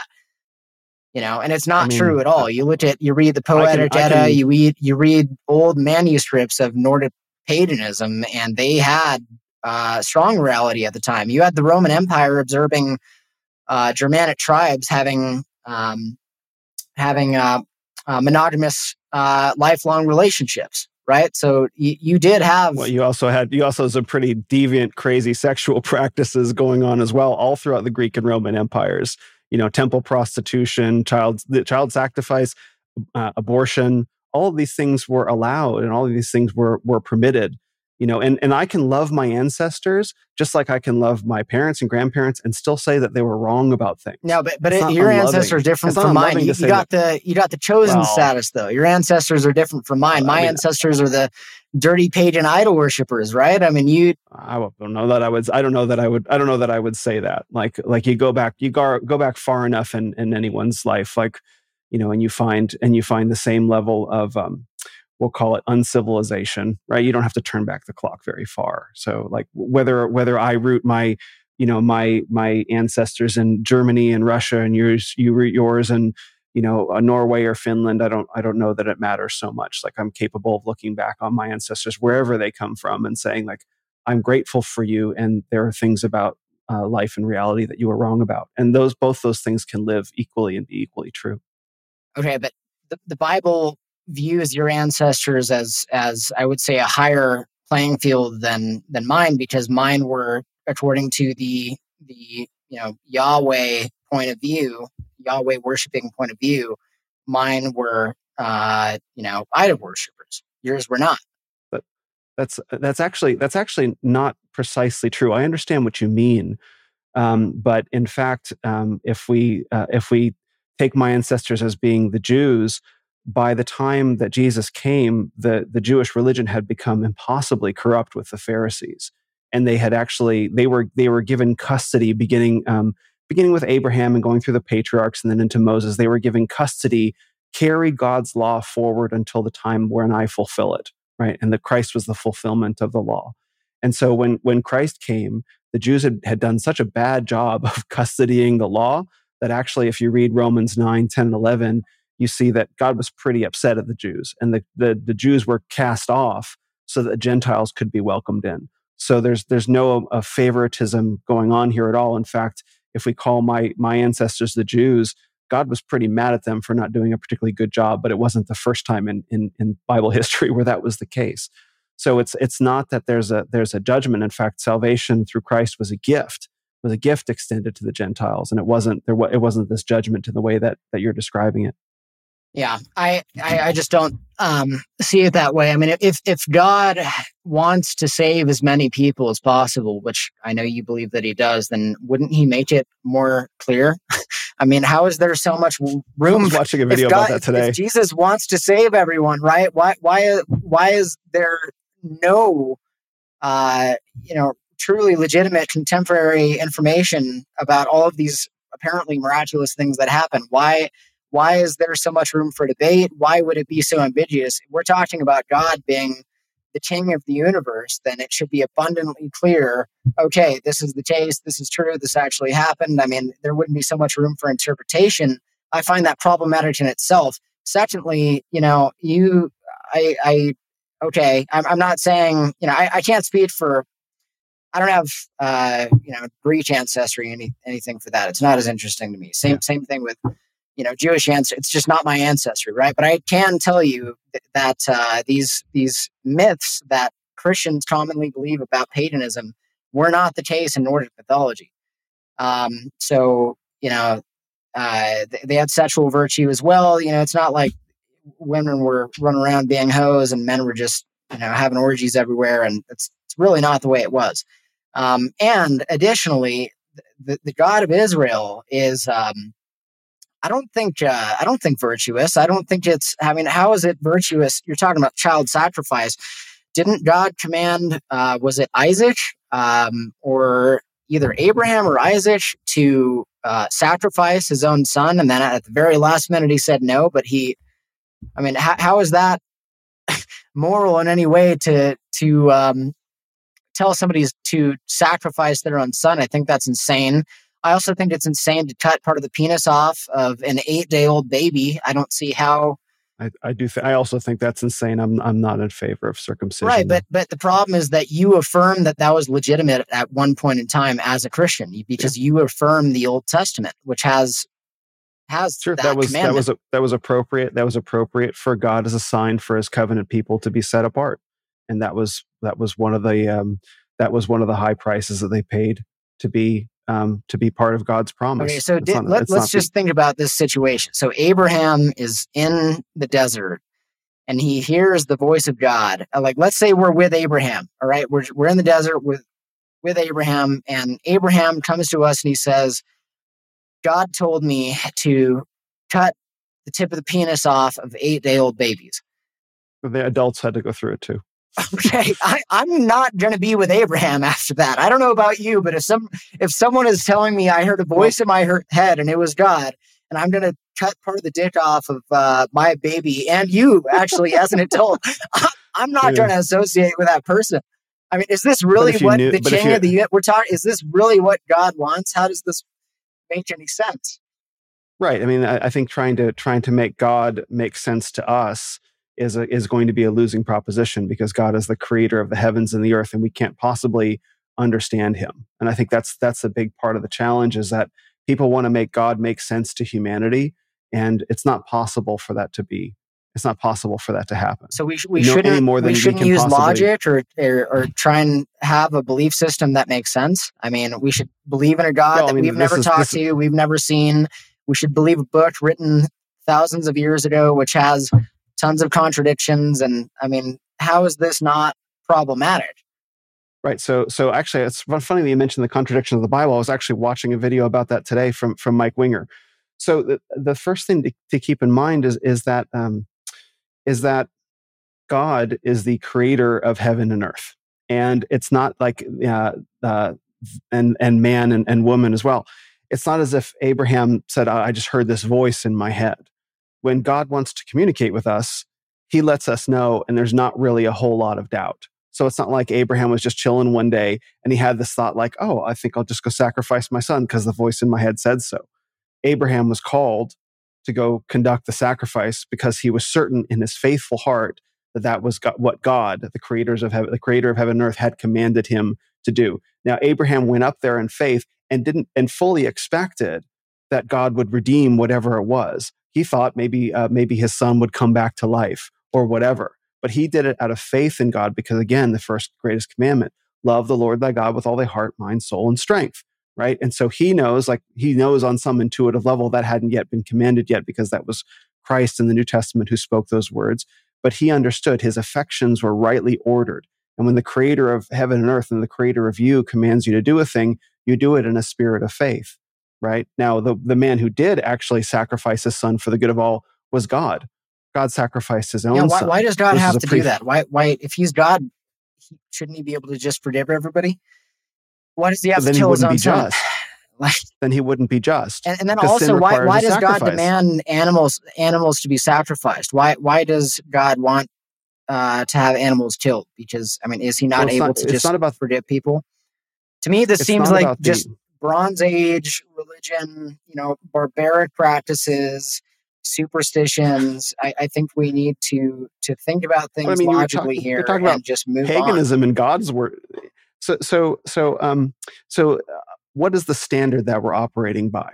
Is the standard is a standard civilization like quote unquote civilization because you said it's Bronze Age, but you want to go back to to uh, pagans and, and, like, like, I'm just saying well, I I'm just saying that the the the understanding the that Christians though. have of paganism is totally wrong of Nordic well, uh, paganism, at least. Well, so but but if we're talking that that that what appears to be barbarism as the standard, you're appealing to an equally barbaric but different standard. I'm not. right. I'm not. I all. mean, like, I mean, like the, the these pagans that you're talking about, yeah. like the the the the myth of the noble savage is not and has never been a thing. It has never been a thing. These ideas, these ideas that these these individuals back at the time were somehow more just and noble than we are today right and and we've just erased their history because of uh, that's because exactly of what happened yeah paganism was made uh, illegal iceland the, was the last country to have legal form of quote paganism i mean it was it was forced sure. conversion and our history has been basically erased in many ways. And the remnants that we have of it, the stories that have been passed down in private from people worshiping European gods in their own homes, are not in any way the case of what you are claiming. There was no child sacrifice. There was no, you know, blood orgies, any of this bullshit in uh, Scandinavia. It's not true. So, so Christians just haven't so, read about so now, it because they're reading the God of okay, Yahweh. So now we're reading about somebody else's God. Now we're zeroing in on to onto what your standard is because this is what i'm trying to figure out. So so you're comparing christianity to some standard and you and you um, believe that christianity doesn't meet that standard. So i'm trying to understand what that standard is. So now the standard is pagan peoples in scandinavia in in what century? Like what time frame are we talking about like the, this is the standard by which by which christianity is being measured by. Who, let's talk about who these people are. If they're if they are they are the one solid standard by which everything else can be judged. Who are like paint the picture of who they are. What do you what do you mean they're the one solid standard by everybody else can be judged? So you were criticizing christianity because um, and particularly in the old testament because it seems barbaric right? That's a that's a that's a value i think judgment. the old testament so, has a lot of uh, barbaric things in it like it, just a few things that does. i mentioned yeah. Yeah okay. So so um, i would say to you that um, so why so something being barbaric is a standard something something being barbaric is bad. So we want to find a standard a culture that was not barbaric and the one that you seem to be proposing as as being more righteous and more virtuous and no more noble than jewish or christian society is uh, this icelandic culture so let's talk about who they are and how and how this icelandic culture became the standard by which um, uh, uh, Hebrew culture and, and, Christian culture have been judged. Why is that the standard? Well, I'm not saying Icelandic culture was, uh, you know, uh, except, well, I, th- I think he was, I would prefer to live in Icelandic culture compared to uh, Jewish culture, ancient Jewish culture for sure. Um, I'm not like saying pri- that Icelandic culture today is the standard by, I've never claimed that that's the standard by what everybody should be living by today. I believe that if you're talking about deriving morality out of things. I mean, you commonly hear Christians say, well, how are you going to have what's your basis for morality if you don't have uh, some kind of foundation? My basis for morality is my brain, just as yours is, and everybody everybody else's basis for morality is their brain. Um, I don't. Yeah, that's. A, I think that's a that's a that's a pretty fluid standard, though right? Well, yeah, because, that's why you have not, tons we, of denominations of Christianity and Judaism, and everybody thinks not, that they're right and everybody else is wrong, and the Catholics are wrong, and the Protestants are right, and the Orthodox are, I'm Orthodox, I'm right, everybody else's denomination is wrong. It's because we're all using our own brains and, and we have our own subjective opinions. Right. I, th- I, think the, the question about Christian denominations is a little different because what we're trying to figure out, you and I, is where the stand where where any standard for morality comes from beyond subjectivism. So you say that your standard is your brain. Cool, I get that. As but as the guy yours. who lives, yeah, you're using your brain no, to believe sta- that the moral standard of the Bible is is the proper moral standard, but you're still choosing to do that with your brain. I mean, I, I, I choose to do everything throughout my day with my brain. I don't really, I don't really. I mean, like I choose to drink this glass of water with my brain, right? But when we're talking about morality, um, we're talking about a standard that uh, that either everyone is held accountable to, which is moral objectivism, or moral relativism, right? So if if you're putting forth a, a standard of moral relativism, where what what Andrew Howard's brain says is true and good and right is what's true and good and right, right? And so what if the guy next to you, Know whatever his name is, he has a different set of standards? How do you decide who is true, whose standard, whose moral standard is true and good and right between the two of you? Especially if you get into conflict right? Where like is is because his standard is true and good and right, does that make it true and good and right? because his stands directly in contradiction to yours. Uh, yeah, that's that's the uh, debate that human beings have been having since the dawn of our since our inception uh, and morality has changed. What is commonly understood as morality has changed throughout society as well over time. Even in the Bible, King Solomon had like 700 wives, and today that's not morally. He was punished for that. he was punished for that. Okay, well, Very badly. there, there are fact, a lot he of was punished. godly figures in the he Bible who had multiple wives. Morality has even changed throughout the Bible as well. Uh, you even mentioned yourself in circumcision. So morality is is off. It's basically societally I mean, dictated. I, didn't, I couldn't make that choice. Morality wasn't. I, I, yeah. Morality is dictated by what society collectively agrees, and okay. the use of force. So, the use of force is completely contingent upon what we believe morality is. If somebody believes it's moral to go kill and rape a bunch of babies, eventually that person should and probably will be killed themselves because society believes that that is wrong.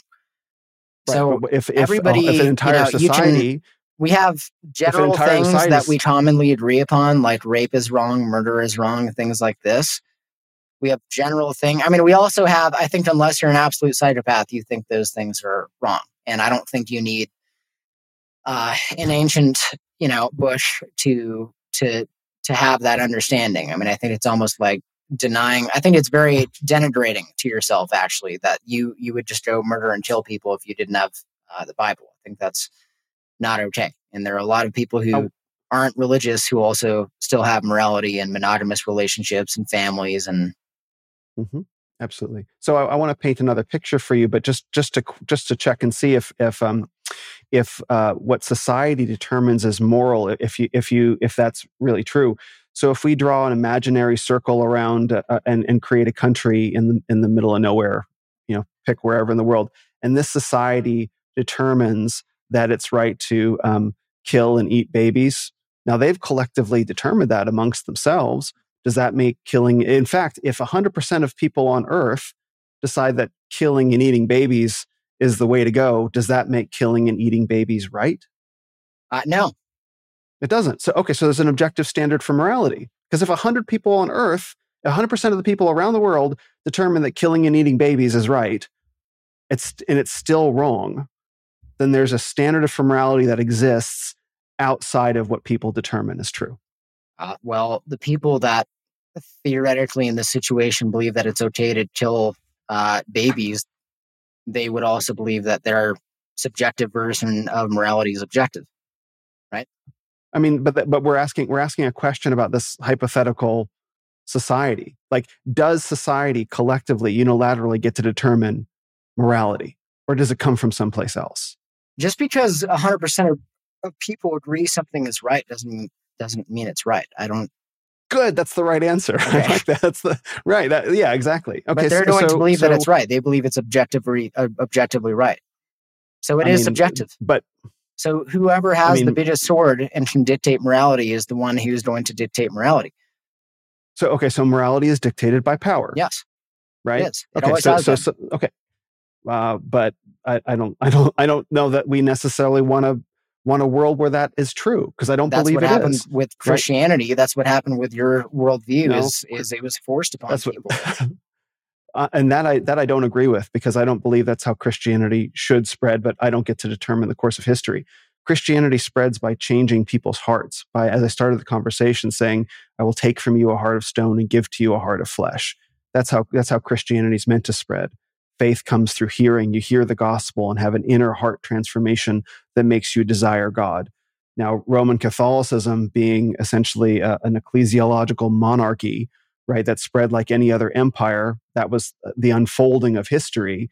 But I don't, and I don't believe it necessarily created the kind of mass conversion that uh, that it claims that it did. It didn't create heart transformation in people. Perhaps in some that it did, but I don't I don't believe that's how Christianity is meant to is meant to spread. And uh, but then again, we are we're also getting into another contradiction of your own stated values, where if, if morality is created by power, well, Christianity was pretty powerful and conquered the world. So why is it bad? The most powerful religion. it conquered your people right? So, like, why is it suddenly bad that it conquered your own people? Shouldn't you be celebrating the destruction of your people by a more powerful That's force? just like saying the U.S. government is good because they've conquered much of the Middle East. Well, I mean, if you're if you're saying that power power determines morality, then like if something's powerful, then whoever has the most amount of power morality. will dictate in society what is moral. That doesn't mean that it's actually moral, but that is often okay. how society widely recognizes morality is because so, who has the most amount of power. Uh, that's also well, what you just said is also that how we recognize immorality, right? Is it's how we recognize immorality. It's like, wait a minute, if I say that this large, powerful organization is doing something that I regard as immoral, like conquering the Middle East, but they're powerful by virtue of power being the highest morality, then what they're doing is moral. But if we can look at it and say that's immoral, where does that sense of morality come from if not power? Where else is it coming from? Again, from my do, do you do you do you think that people who aren't Christian are just going to go out and I mean, under this logic, people who aren't Christian have no morality. They're going to go murder babies. They're going to be in this hypothetical. So do you not think that we inherently, generally speaking, have an awareness of of morality? Like what, what, I do, and the and the question that I'm asking is, where does that come from? I don't know. I mean, I, I would say my brain because my brain is what dictates. You don't know. You do, you have absolutely no idea. You don't know anything. You know, you have no idea. You have no idea what happens when you die. You've never talked to this God that you believe in. You've you've never met anybody who's seen this God. You don't know. You have the same amount I mean, of knowledge that I do. I, the difference is, I don't believe you're going to hell because you don't have my belief system. That's the difference which I would say is immoral to have that belief system. Um, so and it's incontrovertible it to say that whoever has the most amount of power can dictate what society uh, generally recognizes as morality. That's that's if you disagree with that, you're arguing with literally all of human history. And just because somebody is powerful doesn't mean their version of morality is correct. But you can get society to believe that you know your version of morality if you can force people to to conduct their life in your belief system. So if can something be moral if it isn't correct? Can you have an can I mean like yes, you can technically call it a moral system, but a behavior that a behavior that is Im, that is immoral cannot by nature be correct. Yeah, it's it's it's a moral system in some in some sense, but it's not truly moral with a capital M. Can something be moral if it's I think you're getting see this is the problem with Christian. Well, you're getting about, way too much into the semantics. How y- your moral foundation is, you know, y- you don't. I don't think anybody truly knows where this comes from. You can say that you know, you can believe that you know, but you don't know. You're using your brain I mean, just like I am, and you also have no idea what happens when you die. It's the opposite of Bitcoin. I mean, Bitcoin is don't trust, verify. Christianity, Abrahamic religions, all religion, including Nordic mythology, is trust, don't verify. I mean, how, how is this not faith. a blatant contradiction? It's it's faith because we're talking about two different things. We're talking about the things that are unseen, the immaterial realm, right? Which which can't be seen with the eyes. Faith comes by hearing, right? It doesn't come by seeing, right? So we're talking about two different things. So faith in the material world versus faith in, in we might say the the immaterial world, the higher reality, the things of spirit. That's a, that's a matter of faith. You can verify what's physically real, but faith comes by hearing as an inward experience of transformation of seeing eh, of seeing uh, the places that are that are not made, made with hands. Okay. I don't know what to say. I mean I, i'm, I'm not going to believe in something that I, I can't see and have really no idea about. I mean are, you, are there spirit, is there the a spirituality to this? I mean i don't think life is is uh, without purpose. I love life. I think life has meaning and there's you know probably some some stuff going on that we can't see. I'm not going to argue with that, but um, I don't think I deserve hell because I'm I'm not uh, you know I don't have your belief system and it just doesn't make sense to me. Do you believe that I'm going to hell? Like just without some long drawn out answer, like do you believe that because I don't have your belief systems, I'm going to hell? Um, I will. I'll give you the short answer and say yes. Okay, that's but that's but- that's very messed up. Well, okay. So, um, And, what, and this, happen- this, what happens is, this to me? is What another happens to me thing. It's like? Christianity. It's like your life. But I'm not, not- judging you. Yeah, you are. Hundred percent, you are. This is. I'm not. I'm not. Yeah, you are. I'm not sitting here saying. I'm, no, yeah, I'm not. You, I'm not sitting are here using your you're- brain to believe that this the moral system you believe in, which with your brain you believe in, that is okay for somebody to go to hell. Who doesn't? Who doesn't I'm, I'm not telling. have this story you're in not their going head to that hell. doesn't be- make sense to them? I'm not the one condemning you there. I just so you know that. And the But reason why I'm having okay. this, con- I, I believe it's morally required. Okay, but yes, so exactly. So you believe Hell it's more- okay hell that I'm going to hell required. because I don't believe in a God that doesn't make sense to me and that I've never seen and that I can't prove. Well, so let's talk about the moral requirement of hell. Okay. Like we have to talk about, okay, hell is morally required because if hell doesn't exist, then every bad person on earth who ever did anything bad gets away with it. Hitler got away with it, or pick Stalin. Stalin got away with it, right? All the all the all the the the lizards at the Federal Reserve they get away with it. They just die and they're happy. Congratulations. You know, it would be really great if we didn't have this ideology where people think something, you know, accountability happens when you die because nobody has any idea what happens when you die. It would Yeah, be great if we actually had a belief system where this world was worth fighting for and you I- made these evil people have accountability today in this world. That would be awesome. I would love to be in that unfortunately, world. we live in a world where the majority of people trust the plan and they think Jesus is going to float down from from the clouds and save everyone I don't think that. and we don't have to take any personal responsibility. That is the problem. I don't think that at all. Well, yeah, it's it's about not taking personal responsibility. It's about outsourcing I- responsibility to somebody else who's going to come and save the day. I, I don't believe that at all. You cannot I'm- believe it, I'm- but that's I'm- the case with, with well, I'm a, majority I'm, a, I'm a proud today. member of. I can't speak for the majority of Christians. I can only speak for me, and I can say that for me and for uh, and for the men who are part of my theological eschatological tradition, we believe in postmillennialism, which is that Christians need to take dominion over the world until all enemies are put under Christ's feet, and the last enemy being death. Right? That we need to conquer the world and make it a righteous and just society.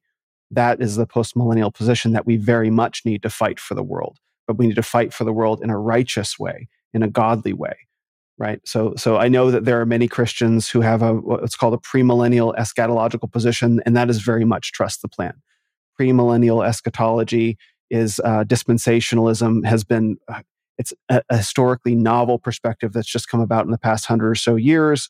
And uh, it does lead to that retreatist. I'm going to hide in my basement and wait for Jesus to come back. That's the whole Left Behind series. I'm very proud to be a part of a large community of men, particularly on Twitter, that believe very much in taking dominion over their personal, professional, familial, and uh, and even cultural, even political lives. You may see arguments about Christian nationalism on Twitter. I'm a hard Christian nationalist, so I, I hope you will not count me amongst the men that are that are waving the white flag and waiting for Jesus to come back, because I couldn't I couldn't disagree with that more strongly.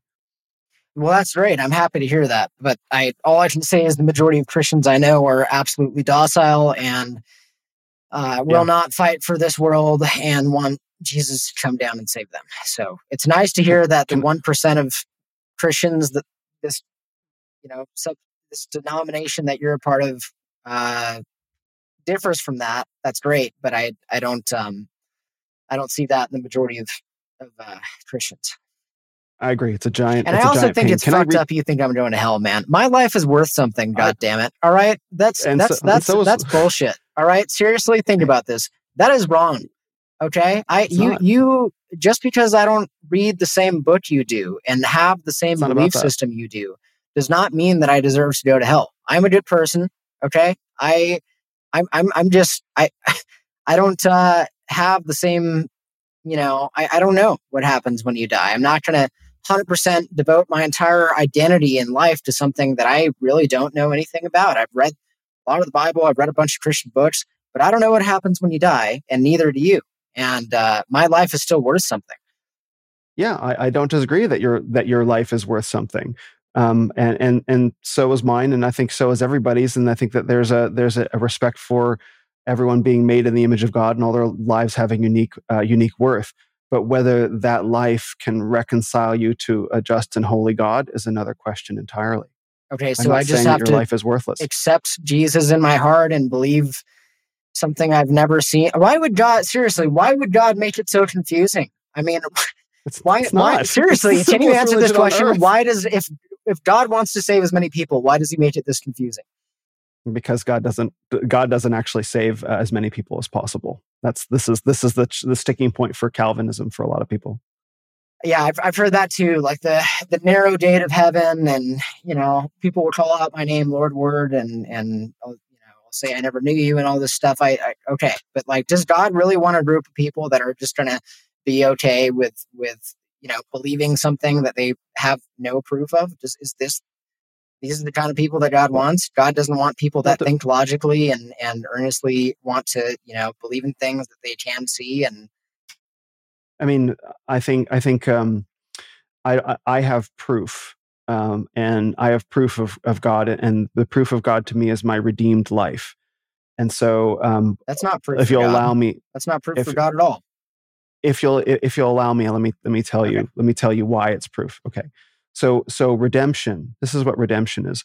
Redemption is you you go through a struggle which may be generated by your own choices but maybe not.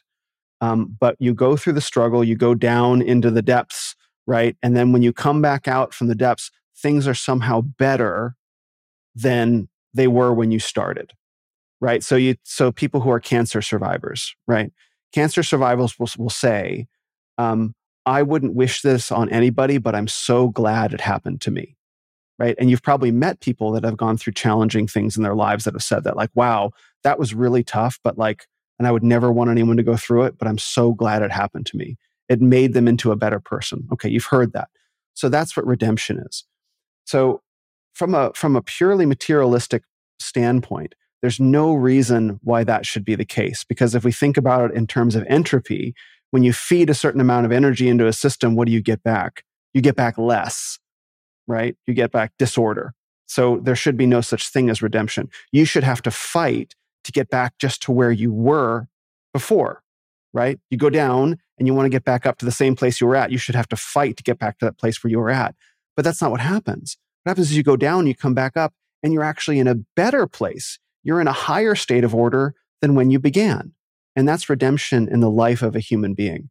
That is what I have experienced in my life is to have created, despite myself, even thinking with my best intentions, to have created chaos and disorder and pain for myself and others. And to have recognized that when I went through that process of repenting from it, turning, apologizing, confessing, that my life attained, a higher state of order than I could have possibly achieved on my own. So I personally have been redeemed. There's no reason from a materialistic standpoint why that should be true. And yet it is. And that is also the story behind the entire Christian story. That is redemptive history. The idea that this great tragedy happened in the garden of the fall, right? This, that Adam and Eve fell into sin. Christ came and this horrible tragedy happened in his sacrifice and led to redemption for potentially all of humanity that is a far more beautiful story than if Adam and Eve had never fallen begin, in, to begin with. Redemption is the total history of humanity, and it's my story. And so that's my proof that God exists. You can't see it. You can't, I, I can't So- tell you, I can't show it to you. I can't show it to you, but that is my proof that God exists in the existence, in, in the, in the status of my own life, in the journey of my own story. I uh, it's objectively not proof. It's it's not by the definition of the word proof. I didn't not say proof. it's, You, I, you just said I didn't well, say it's it's your proof. scientific It's your it's your belief, I didn't right? but it's not. Uh, proof. well it's not scientific it's not scientific proof it's not scientific proof so what we consider proof in our modern age is is what we can measure with our with our eyes Yeah, numbers facts figures Yeah. well i mean like we can't measure love is love real uh, you can measure chemicals in your brain.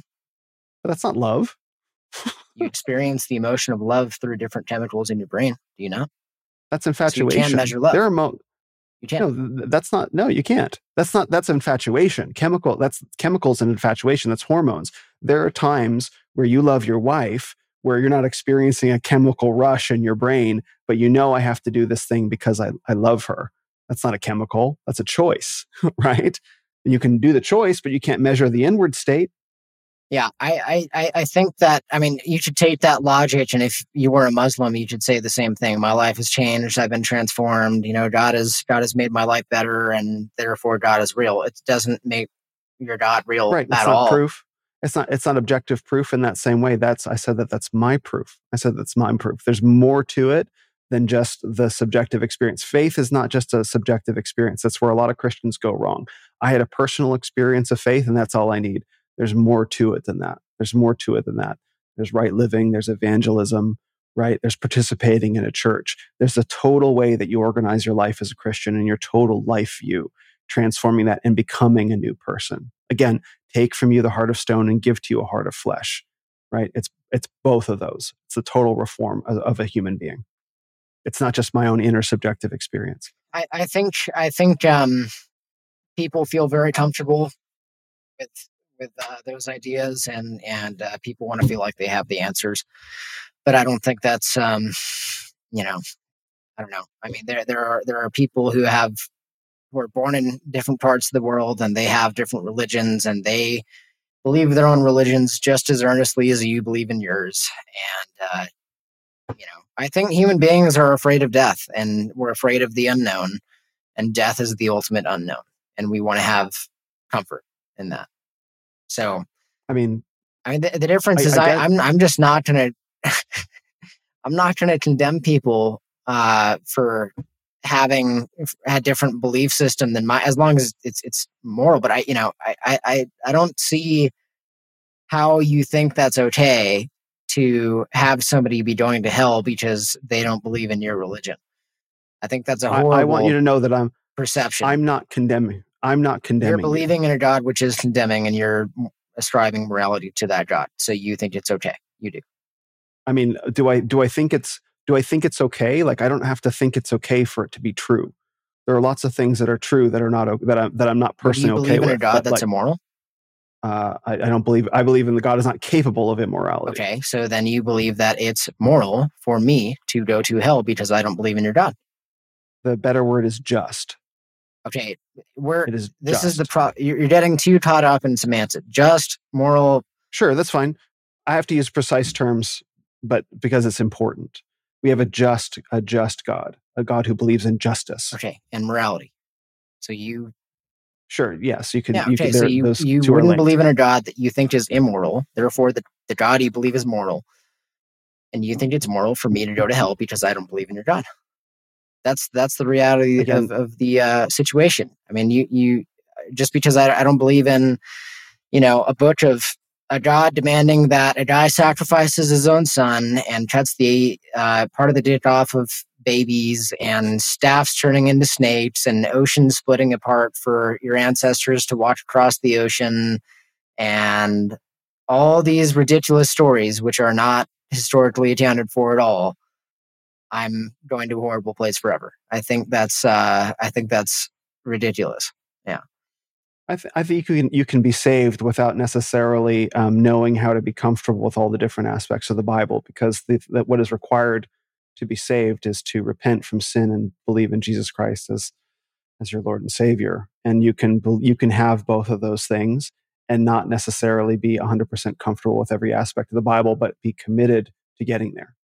Like it's not required. Like it's not written on the front of this book. Like you must 100% understand and believe everything that's in here right? Because a, a child can be saved. A child five or six, ten years old can be saved, can be a regenerate believer and not understand everything in the Bible. all right well that's your morality uh, but my morality is objective and i believe in the poetic eddas and i believe that if you don't believe in odin then you're going to be going to hell forever and my morality is objective and it's changed my life and made my life a, a lot better since i believed in odin and therefore it's it's Mhm. proof of it being true Okay. Okay. So are you going out advocating? Are you going out advocating for for Odinism for everybody? Like, is this the standard that everyone now needs to I adopt? guess I'm an Odin believe- nationalist now. Yeah, no, I'm being sarcastic. obviously, I don't actually know, I believe get these it. things, but uh, I I, think people listen, man. It's it's like the Plato's noble lie. People, people need a lie to believe in. I mean, maybe we don't anymore. Ni- Nietzsche talked about how you know religion is is becoming less and less popular, and we have to reevaluate our morality, or else we're going to wake up in a nihilistic death cult, which I think we have today. And I think he was right. But um, you know, I mean, people maybe at large society needs to believe in a noble lie. Society needs to believe in things they can't prove or, you know, things that aren't material in order to have a nice cohesive blend. I mean, maybe that's the case, but I, I think that uh, throughout history there have been many noble lies. There's been many religions, and you know, for you as a Christian to claim absolute totality, like there's absolutely no question about it. My belief is the correct one, and everybody else is wrong. I think is just kind of childish. So, so we're back to the question of of moral objectivism versus moral relativism. So, you know, a very very small percentage of people are are atheists today who believe that there is no higher reality beyond material reality. But even they have a religious aspect. I mean, not, that's not what religious, atheists believe. They just don't know atheists aren't claiming that they believe that's, something. That, that's agnostic. That's agnosticism. Like I just don't know. Like agnostic uh, gnosis, lack of knowledge. I just don't know. Atheism is ant, like it's really anti-theism. Like that is we can say definitively that there's nothing there. So that's atheism versus agnosticism. So the rest of the people around the world, including you know indigenous tribal religions, they have their own religious perspective, spiritual religious perspective. And so, um, are they all right? Are they are they all correct? right? Bearing in mind, bearing in mind the notion of whether or not morality is objective or subjective. Uh, yeah, you should talk to Knut Svanholm about the uh, atheist agnostic. That's another. Yeah, I don't. Yeah. Semantics. I, I would say I'm yeah under that. Uh, I, I just don't know. You should call me agnostic. Uh, I don't. I don't. I don't get okay. the. What What is the point of your question here? Well, so so I'm I'm trying to I'm trying to again to get to a point of uh, of standards. Mm-hmm. By what standard are we using to judge the truth of religion? By what standard are we using to judge the um, objectivity or the value of of morality? Like because we have to agree on a standard. Because if we if we not, think that again, I'm gonna I'm gonna keep. You're asking basically the same question by our brain. That's that's how you use you that's how that's what you use to have your moral standards which you believe in. You believe it's morally okay for me to go to hell, and I use my brain to choose my moral standards where I don't believe it's okay for me to go to hell or you know, by our brain that we have. That's why it's what everybody uses. Mm-hmm. Okay, so so um, so if you don't believe if you don't believe in, we can talk about whether hell is just or not. That's a valid conversation. But so um, how do you uh, maintain your own moral standards when um, are you your own 100% effective uh, police officer for all that? Am i my own well no. I mean if i go out and i start killing a bunch of babies then somebody is probably going to stop me at some point. I mean by like i mean what i mean of course i, I don't I, I i would, I would hope you don't do that. What i mean is that um, the totality of our experience of being human is more than just uh, our actions. It's also um, our, also our words and also our thoughts. Mm-hmm. All those things are factored into our experience of being human. So, um, so are you, Andrew, personally able to be the most effective monitor of all of your thoughts, words, and actions? Do you determine the standards? Mm-hmm. I mean, are, are, okay. do you ha- know my thoughts? I mean, who else would know my thoughts? No. Okay, so who else right. is going to be the the moral police officer? Sure. Okay. I, I mean, I, am not looking. The difference not, between you a, and me is I, I don't believe that I need ancient Jewish blood magic rituals like Oof. like the blood of the lamb. That's what it is. Yeah, like the blood getting, of the lamb and and uh, okay. you know animal sacrifice. I don't believe that I need that to be a moral person, and you do. I, I don't need those things. You need the blood of that. that's why that's you why need the blood exist. of the lamb. You need the blood of Jesus in order to be saved. To be to be reconciled to be reconciled to a holy God as a result of sin. Yes, it's not blood magic. I don't see how it's different it's from very, blood magic. It's supernatural because, stuff. It's just like because different. because blood magic blood magic is um is will working, which is to say, blood magic is to bring about God is um, to bring about uh, God cannot help but manifest His will, God's will, His decree. I think we understand that, that we understand something. We understand something something very very different. And and again, this is in the story of original sin, where Adam and Eve disobeyed God um, and fell into sin, and were no longer in reconciliation with Him. And God asked for sacrifices from the Jews of animals, you know, to bring into reconciliation because it takes blood to reconcile with sin but no amount of animal sacrifice could ever pay the pay the price for human sin. So then, why did they so have to do it God, in the first place? um, like why why it's just there's just so many things that that do not make uh because the sense. price because the price for sin has to be paid. Has but to be you paid just said somehow. it wouldn't fully be paid they could they could never fully keep the law. They could never fully keep the law because they were they were sinners. We screw up all the time, all the time, every day, constantly. Every no matter what we do, constantly all throughout our lives. And so God demanded these sacrifices of animals, which are really just things of value, and then grain offerings as well. So it wasn't just animals. But you see the blood and the bread there, uh, the blood and the wine, um, bread and the wine, um, to to attempt to reconcile people for their sins to God. But no amount of uh, sacrifice of animals could ever do the job. So God, in His infinite mercy and His in- infinite wisdom and infinite justice, sent one third of Himself into incarnate human form to pay the human blood sacrifice for sin while also being God. A hypostatic union, totally God and totally man, to pay the once for all price for all human sins forever for, for the elect, if we want to get uh, Calvinist about it. So, for the elect. So, this was the way that God solved the problem of reconciling sinful beings to himself, sacrificing one third of himself for that. God sacrifices himself for our redemption. I can't think of a more beautiful story than that. i don't know i can What would to reconcile you to God? What would be a more beautiful way of reconciling reconciling fallen sinful, which we agree is fallen sinful humanity to God? Because if humans weren't sinful, look around, right? So what, how else can we be reconciled to God?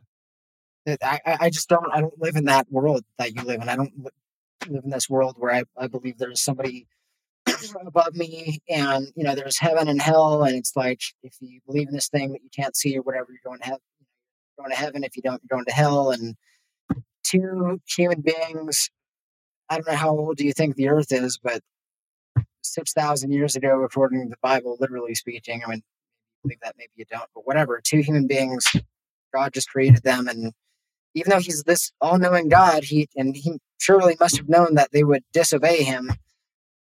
Uh, now all of humanity has to suffer because somebody ate they ate a, a fruit from the tree of uh, the knowledge of good and evil, which is very ironic, by the way, that it's called that. Um, I, I just I, I don't live in this world that you do. I think I mean what's what's more likely that all of these things literally happened, or people thousands of years ago made it up.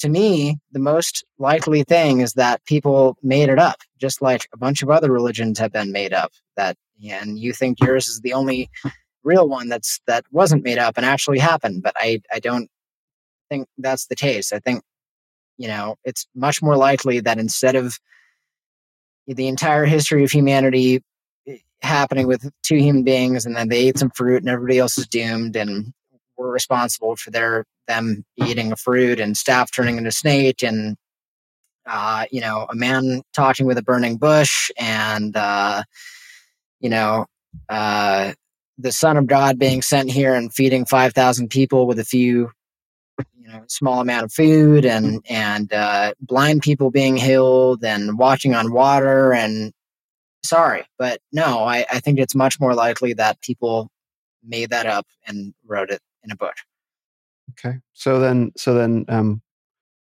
and I, I mean this as an open question. This is not a trick question. Yeah. Where do you think everything came from, and how do you explain the human condition? I really have no idea. Um, I I'm skeptical of evolution. Uh, I'm not even ruling out the idea of of a creator or creators plural, or I really have no idea. I mean, I you know I've created my child with another human being, and that's you know I'm the creator of her, right? So, and she came from me, so it makes sense that we would come from something. And I'm not ruling that out, but uh, I, I have not seen that thing that we have come from. So I don't know. I'm just not going to act like I know, and I'm not going to act like I have all the answers like you are. No offense, but you are, and every Christian is acting like they have they a monopoly on truth and they have all the answers. And I, I think there's hubris in that. So, um, so if you don't know, how can you say I'm wrong? You maybe you're right, but if if you don't know, how you, how can you say that I'm wrong? I mean, I, I can say I can say that uh, I can incorporate your worldview into mine. You can't incorporate my worldview into yours. I, I think you're playing semantics too much. I've I've been I grew Uh-huh. up with your worldview. I'm very familiar with your worldview. You can literally ask the same question that you asked me to you. You you don't. Let me rephrase that then i can i can i have a framework to understand your unbelief right from your perspective of unbelief you don't have a framework to understand my belief or anyone's belief because you How? can't say that How do I any- not you- have a framework to understand your belief? I completely understand your belief. I used to have your belief. no what i mean is that you um, you say that you don't know so you have no capacity of saying that i'm wrong i could be right Okay. you don't You- like you that i should- assert that i'm right you could be right, but I could also be right. I mean, I, I the, the difference is again, I'm not saying that I have the monopoly on truth and I'm right and you're wrong. Maybe you're right, but I can't prove that you're right, and neither can you. So, um, so I guess the point that I'm trying to get at with that is like, it sort of makes me wonder, like, wh- why are then why are we arguing? Why do you have a problem with Why do you have a problem with me believing, even if I believe that you're wrong? If if all beliefs are Because subjective, I think your belief system deal? is is problematic, and you know the idea of loving your enemy is is is not good, and the idea of people going to hell because they don't have your belief system is not good, and there's a lot of horrible stuff in the Old Testament that you believe is was legitimate at one point in time that's not good, and I I don't think it's a, a good thing for society. I think uh, that's problematic. So you don't know what the truth is, but you know that I'm wrong. I don't. You don't know what's right, but you know that I'm wrong. I, I, you know no, I, I, I don't. I know some things are true. I know the sky is blue. I know that it's you know. Well, that's materialistic truth, but we're talking about spiritual okay, truth, I, right? I also so, know it's it's it's true that it your life is going to be better, and it's it's it's moral to not lie to people and things like this. I have my my beliefs, which are commonly held by a lot of people in society today, but you don't know. Okay, if you're going to say that I don't know what truth is because I'm I'm just not claiming to know who is God, and I'm not speaking on on behalf of God. Neither do you. You- Again, you don't know. You have no idea. You can act like you know. You can, you know, believe you know, but you don't know just as much as I do. And this is the ultimate problem: is that Christians believe that they are the only ones who are correct and everybody else is wrong. And if people don't have your belief system, then they're going to a bad place forever. And that is childish and it's wrong. You don't know. Well, I Neither mean- do I. That's that's I, the difference is I admit it, and you can't. I mean, you're you you're assuming that I don't. You're assuming that I don't. You're know. assuming that you know. You're assuming because you don't know, but you're assuming that you know. So I think so. What you don't like is my certainty. Uh yes, I would say that's that's Okay. an aspect of it. Yeah, because you're you're certain that you know something which you have literally no idea about. So um, you literally don't know whether I'm right, though. Okay, Right? again, I mean, how many times do you want to bring up the same thing? You can use the same exact question. well, no, it's you. it's it's important. It ma- it matters because you're asserting you're asserting that we can't actually okay. know. So I'm going to use the same for- thing. I believe uh, Odin is real, and um, so you, you don't know. okay, Okay. I can use the same exact logic, but for my God, for a different Yeah. God. yeah, you can. Okay. and then we, and then we can and then we can have So our neither of us know. make- Should we admit that Well, no, neither of us actually know, can- and they're just beliefs that make us feel better? Uh, no, because then we can actually, from that standpoint of of making a positive claim about reality, then we can actually compare our positive claims of reality and see how they stack You up. You can't compare your how the- your claim of ah, this is the problem, man. You you don't. The only way that Christians can justify these insane beliefs is through a bunch of semantics that are mental gymnastics. You you don't. You have no idea, just as much as I do. You have literally no idea what happens when you die. You don't. So so so you would prefer so you would prefer that I that I adopt your position of uh, of not knowing. No, I'm not like you. I don't feel like I have to save the whole world with my belief system. And if you don't have my beliefs, then you're you're going to hell forever. I, I don't believe that. I want you to be a good So- person. I don't want you to, you know, harm me or my family. And if you do, then you know I'll defend myself. But uh, do that. I'm not I'm not living in this world where I have you know the the fear of this God that's gonna you know damn me to hell forever, and I have to save everybody. And it's like this this it's literally like Stockholm syndrome. I don't have that fear. I don't have that. I don't have that. I don't have that, and I've and I've never had that. I know that many Christians. I'm pretty do, sure that- th- the influence of heaven and hell influence probably you and a lot, if not all, Christians. You don't think that the, if there was this belief of eternal damnation, people wouldn't be Christian? You don't think that's influential at all? I think that's dishonest I mean, if you don't believe that. Sure, I, I, and I think I don't think that's the strongest case for Christianity is the is the threat of eternal damnation. I think the, the promises that Christianity makes for this life, for a redeemed version of this life, are far stronger than the threat um, of hell. No, I mean Jesus that's says my, in the Bible that that you you know you have to suffer and you have to you have to hate your life, you have to hate your family, um, and I see it, and I see it in the real that. world. I know tons of Christians who are poor and uh, defenseless and weak people because they have this this belief system. I think it's harmed a lot of people too. Oh, for sure. But I mean, that's that you can take in. Humans are really good at taking tools and turning them into weapons, and that's just what humans do because of our sinful nature. So, um, so uh, you can also find countless people around the world that have had their lives absolutely transformed. Prisoners, you know, men on death row, people have done terrible things that have found redemption and peace and healing in Christ that is not possible any other way. That has to be accounted for as well. I'm, I'm happy. I'm genuinely happy that their lives have improved, and if they need a belief system to do that, then that's awesome. That I'm I'm very happy about that. That still doesn't make it true. So you know, but that's but, good but that their you, life has improved. I think a lot of people who've done bad things in their life and have guilt are more susceptible to Christianity because it's it's a you know way that they can feel redeemed. And if that's the case then okay that's fine. It's it's more than i think it's more than feeling redemption. It's a it's a process of total life transformation. It's a process of rebirth. You know being that's why they have a you know born again christian. Like i have that i have had that experience of being a born again person of not being the man that i was just four years ago and you know i wasn't in prison or anything like that but um, i have i have that experience and that's the power um, that's the power that Christianity in its purest and truest form offers, which you can't get but necessarily by threatening someone with hell, right? You offer them the chance at a redeemed life here. And yes, many people are kept, quote unquote, in line by the threat of hell, but I don't think that's a true heart transformation.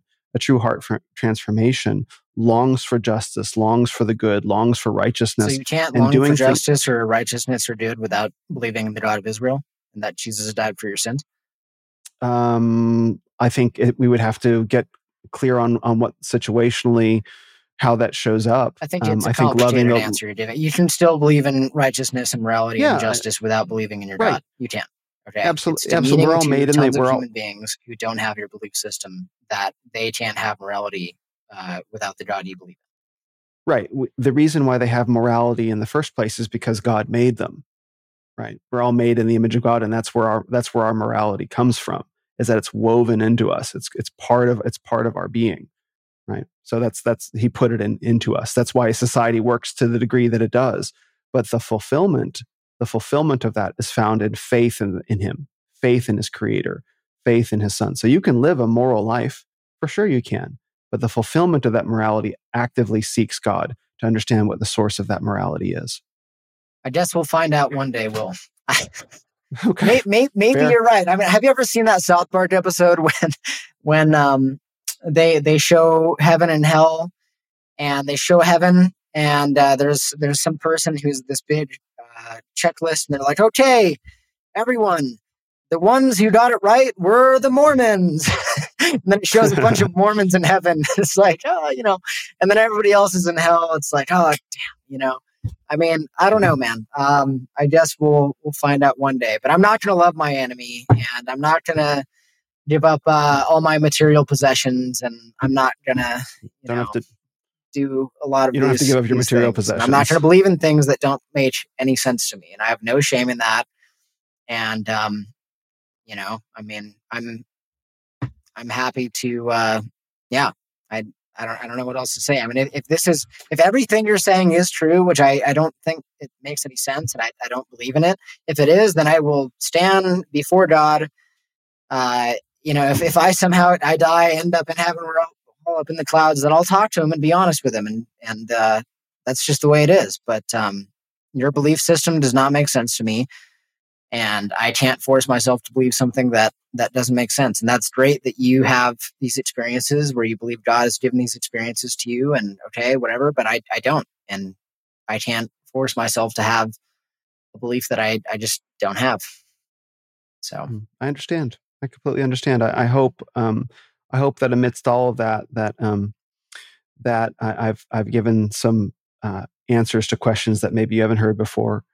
And uh, I, I, hope also that you haven't felt from me a sense of condemnation because I, I don't condemn you. Dude, you got to um, see how you got to see the irony in that, right? How is that I mean, not understand? Ironic? Like, well, I mean, like, like let, us let's, let's clearly let's the belief you have is a sense of condemnation. I mean, and I'm not I'm not no, mad at you. I, I think this is something that I personally think you've tons of people have fallen victim to this belief because it is a sense of condemnation for sure. Well, you asked me to give you a, you asked me to give you a straight answer, and I gave you a straight answer. Yeah. But I don't relate to you from the perspective of that answer. I relate to you as a as a man made in the image of God, seeking truth, who has a strong sense of morality in himself and is looking to find a place to complete that morality. I believe in the goodness of you.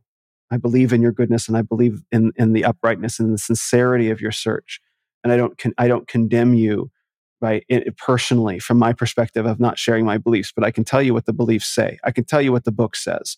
It doesn't mean that i personally condemn you. Had i personally condemned you and people did personally condemn you on twitter had i personally condemned you we wouldn't be having this conversation right? But i but i felt i felt the genuine longing and search for truth in the sense of what we might call moral outrage calling out through that and so i wanted to speak to that because i think it's a good part of you i think it's a good part of you that comes from a good place and my hope would be to show you where that place is where that where that place it comes from is but that doesn't mean that I, I personally condemn you or I personally judge you. If you want to ask me what the book says and what my beliefs say, I have to answer that question for you honestly.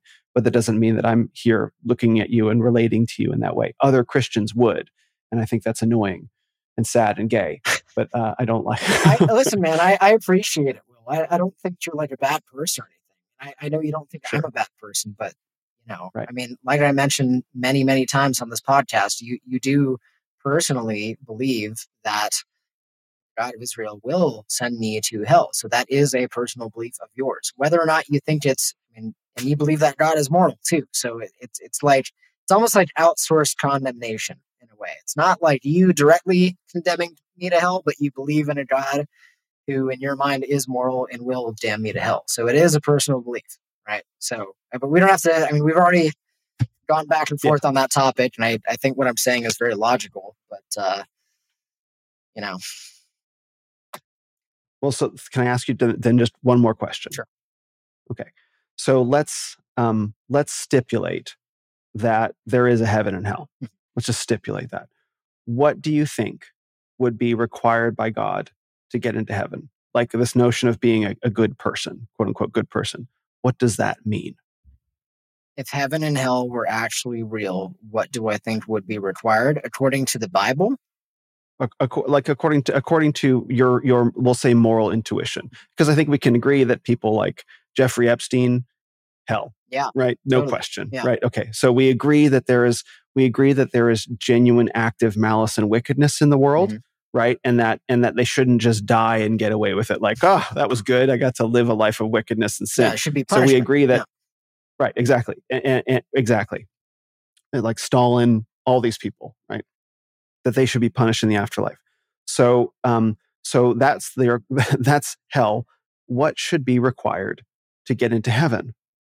Uh what should that's uh that's a really tough question i mean if if i were to decide what should be. Well, I don't want any. I don't. I don't want any rapists up in heaven.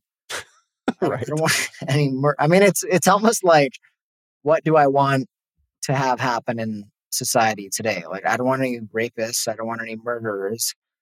I don't. I don't right. want any liars. I mean, okay, we've all lied, but I don't mm-hmm. want people that like sure. psychopathically lie. Right. So, um, I don't know. I mean, I, want good people where I, I mean, right here, I want, I want to live around good people. I, I want, uh, you know, I mean, I don't, mm-hmm. but I mean, but okay. this idea of like, I, I want people, I want to be in this place where only people who believe in things that they can't prove and have never seen and don't make sense, only they're the ones that are going to go to heaven. I think that's wrong. Right. Yeah. I mean, that we can, this is a question of, of justification. We can, that, that will take another couple hours to unpack but okay so so so you want good people to be in heaven so we have to come up with a definition of what it means to be a good person and i and i would like um, i would like to to posit to you that um, god does provide a definition of what it means to be a good person well, uh, maybe man does who wrote the Bible, and you believe the Bible is inspired by God, but it's still written by men. But okay, so what what does God say? God says, "Love the Lord thy God with all thy heart, mind, soul, and strength, Oh, and love okay, your neighbor as under yourself." that definition, I'm not a good person. Do you- I mean, can you God. find I, it? in I your- don't. Well, can you find it in your heart to love the God that sends Jeffrey Epstein to hell? I don't. Is there something I, lovable dude, about I, I don't know if Jeffrey Epstein is in hell. I've never seen hell. I hope he's in hell. I do too, and I think it makes people feel Stalin's better thinking that he is. But I don't know if he is. I don't know what the fuck happens when you die. I, I don't know. Okay. I mean, I, I- from a moral perspective, it would be morally outrageous if uh, uh it, it, on the deepest level, to imagine that someone like a, a Stalin would not be punished in the afterlife, that he could go through and kill millions. And then he just dies, and it's like, okay, cool. He gets the same fate as the rest of us. Sweet. I mean, yeah, that's it, it would it would be morally outrageous. outrageous, but it's also morally outrageous that he was able to kill like 40 million of his own people too in this life. I mean, yes, but like, but uh, which would be the greater sin that he that he got that he did the things and got away with it? I think that, that he got away with it would be pretty bad. That would be a strike against everything that we understand about what it means to live. That there be consequences. Because men who can be rich and powerful can avoid the consequences of their decision on life. This is where the limitations of power. If power dictates morality, then you can prevent. You can be powerful enough to prevent the consequences of your actions in this lifetime. But, But you're not doesn't make it powerful enough- Yeah. mhm. But I mean, like, but but you understand what we mean. Like, you can be powerful enough that you can do terrible things, and your money and power can be strong enough to prevent you from ever experiencing any consequences. Dude, listen, I, I, I agree with like half of what you're saying. I think Joseph Stalin Yeah. and like Bill Gates and all these evil Epstein. Okay, yeah, they should be in hell, but I also don't believe that you should be in hell if you don't believe in in some in the God that you believe in. I don't think that's okay. Sure. I'm, I'm like with you on half of I know. it, which is where uh, if you're a genuinely shitty human being, you should be punished forever. Torture. I want Epstein to be Cool. tortured. Okay, like yes, I want Okay. that, but I, I don't Okay. think that I should be in the same place as Jeffrey Epstein. Do you not see how that's ridiculous? Come So- on. so- I mean, so, I, there's uh, got to no, be a part of you that sees how ridiculous that is. You think I should be in the same place as Jeffrey Epstein? what I'm trying to say That's what it, is that, that um, yes or no, right? That's actually what you believe, right? Right. So what. I'm trying to say, no, what I'm trying to say is that if if uh, if all we have to do is not be Jeffrey Epstein to be a good person, that's not a positive definition. That's a negative definition. You can't define a good person by saying, okay, well, I'm not that. We have to make a positive definition of what it means to But be. a I good also person. don't believe that you're a good person if you believe in the God of Israel. I think there are a lot of bad people who believe in the God of Israel, and they do it especially because they can do bad things and be forgiven too. I think that's a big crutch of Christianity. and I would say that the people who do those bad things and just simply expect forgiveness to happen, uh, they I would say that they are not regenerate believers because the the desire of becoming a true Christian is to live and to act righteously only. And if someone thinks that they can just use Christianity as a get out of jail free card for committing wickedness, yes, many people have done that through history, but I don't think that those are regenerate believers that truly understand the heart of the gospel. And it's a shame that they're so public. It's a, it is a shame, but I think that the faith author offers something so much more. okay. Okay. Well, I um thank you for engaging with me in that in that dialogue. It dialogue. was fun. I it was a appreciate good time. I, It was um, Okay, Yeah. good. I'm glad you enjoyed no it. No, man, I, I, I enjoyed it. really, I really did enjoy it. I um, yeah, like I said. I guess, I guess we'll find out. So yes, and, and you know, hopefully, hopefully, our our discussion, you know, uh, will will bless the the men who are the men and women who are listening as well to to get to hear this this dialogue, this respectful dialogue. Like I think it was respectful person to person as opposed to 280 characters at a time. I think it was. It's it's good. We we had some fire in the debate, but uh, or conversation, Yeah. whatever you want to call it. But have you know, God Yes. forbid that I my questions may have influenced somebody else, and uh, you know, I, I I actually should say you you do have um, you you are a gutsy guy to have somebody like me on your podcast. Um, I think a lot of Christians wouldn't want to do that, so Hmm. I respect that. you're a gutsy man. Thank you. You're a gutsy man for coming on the podcast in the first place. Yeah. Like it, it, it and and for responding to my tweet and and for for me, I picked up on the genuineness and the sincerity in the thread, and you picked up on my genuineness and sincerity in my response. Mm-hmm. And I think that led us here today. And I think that there's there's something model that we can model this for people like, hey, you know, men can sincerely disagree and they can sincerely have a dialogue. And that sincerity is very important because I'm all about men coming together. And I think part of that is like we pick up on the sincerity in each other as well. And we try to do that. Yeah. Yeah, I agree with that. I agree with that. Excellent. Well, thank you so much for a, wonderful dialogue. Great afternoon, a great conversation. This has been, it's, I enjoyed the fire as well. Um, so, where would you like to send men to find out more about you and what you do? Uh, yeah. So they people can find me on Twitter. Uh, handles Andrew underscore J underscore Howard. I'm also on Nostr as well. I have my uh, public key mm. posted in a pinned tweet. Um, I'm on LinkedIn as well. If anybody wants to connect on that horrible platform. Mm. Um, and uh, yeah, I would say yeah, that's that's about it. We can agree on LinkedIn. Yeah, totally. yeah. It's a horrible place. Cool. It's a horrible it's place. not as bad as hell, but it's close. that's, that's pretty close. okay, man. Thanks a All lot. Right, Will. Thank you. Cheers. Cheers.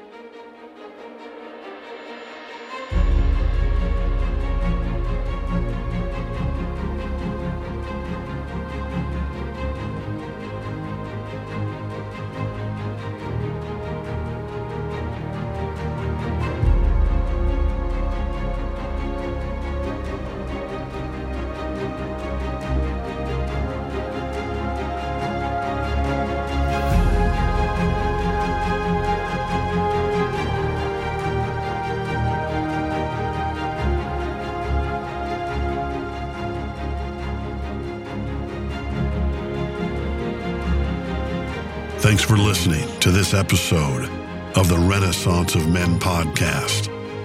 Visit us on the web at renofmen.com or on your favorite social media platform at Ren of Men. This is the Renaissance of Men. You are the Renaissance.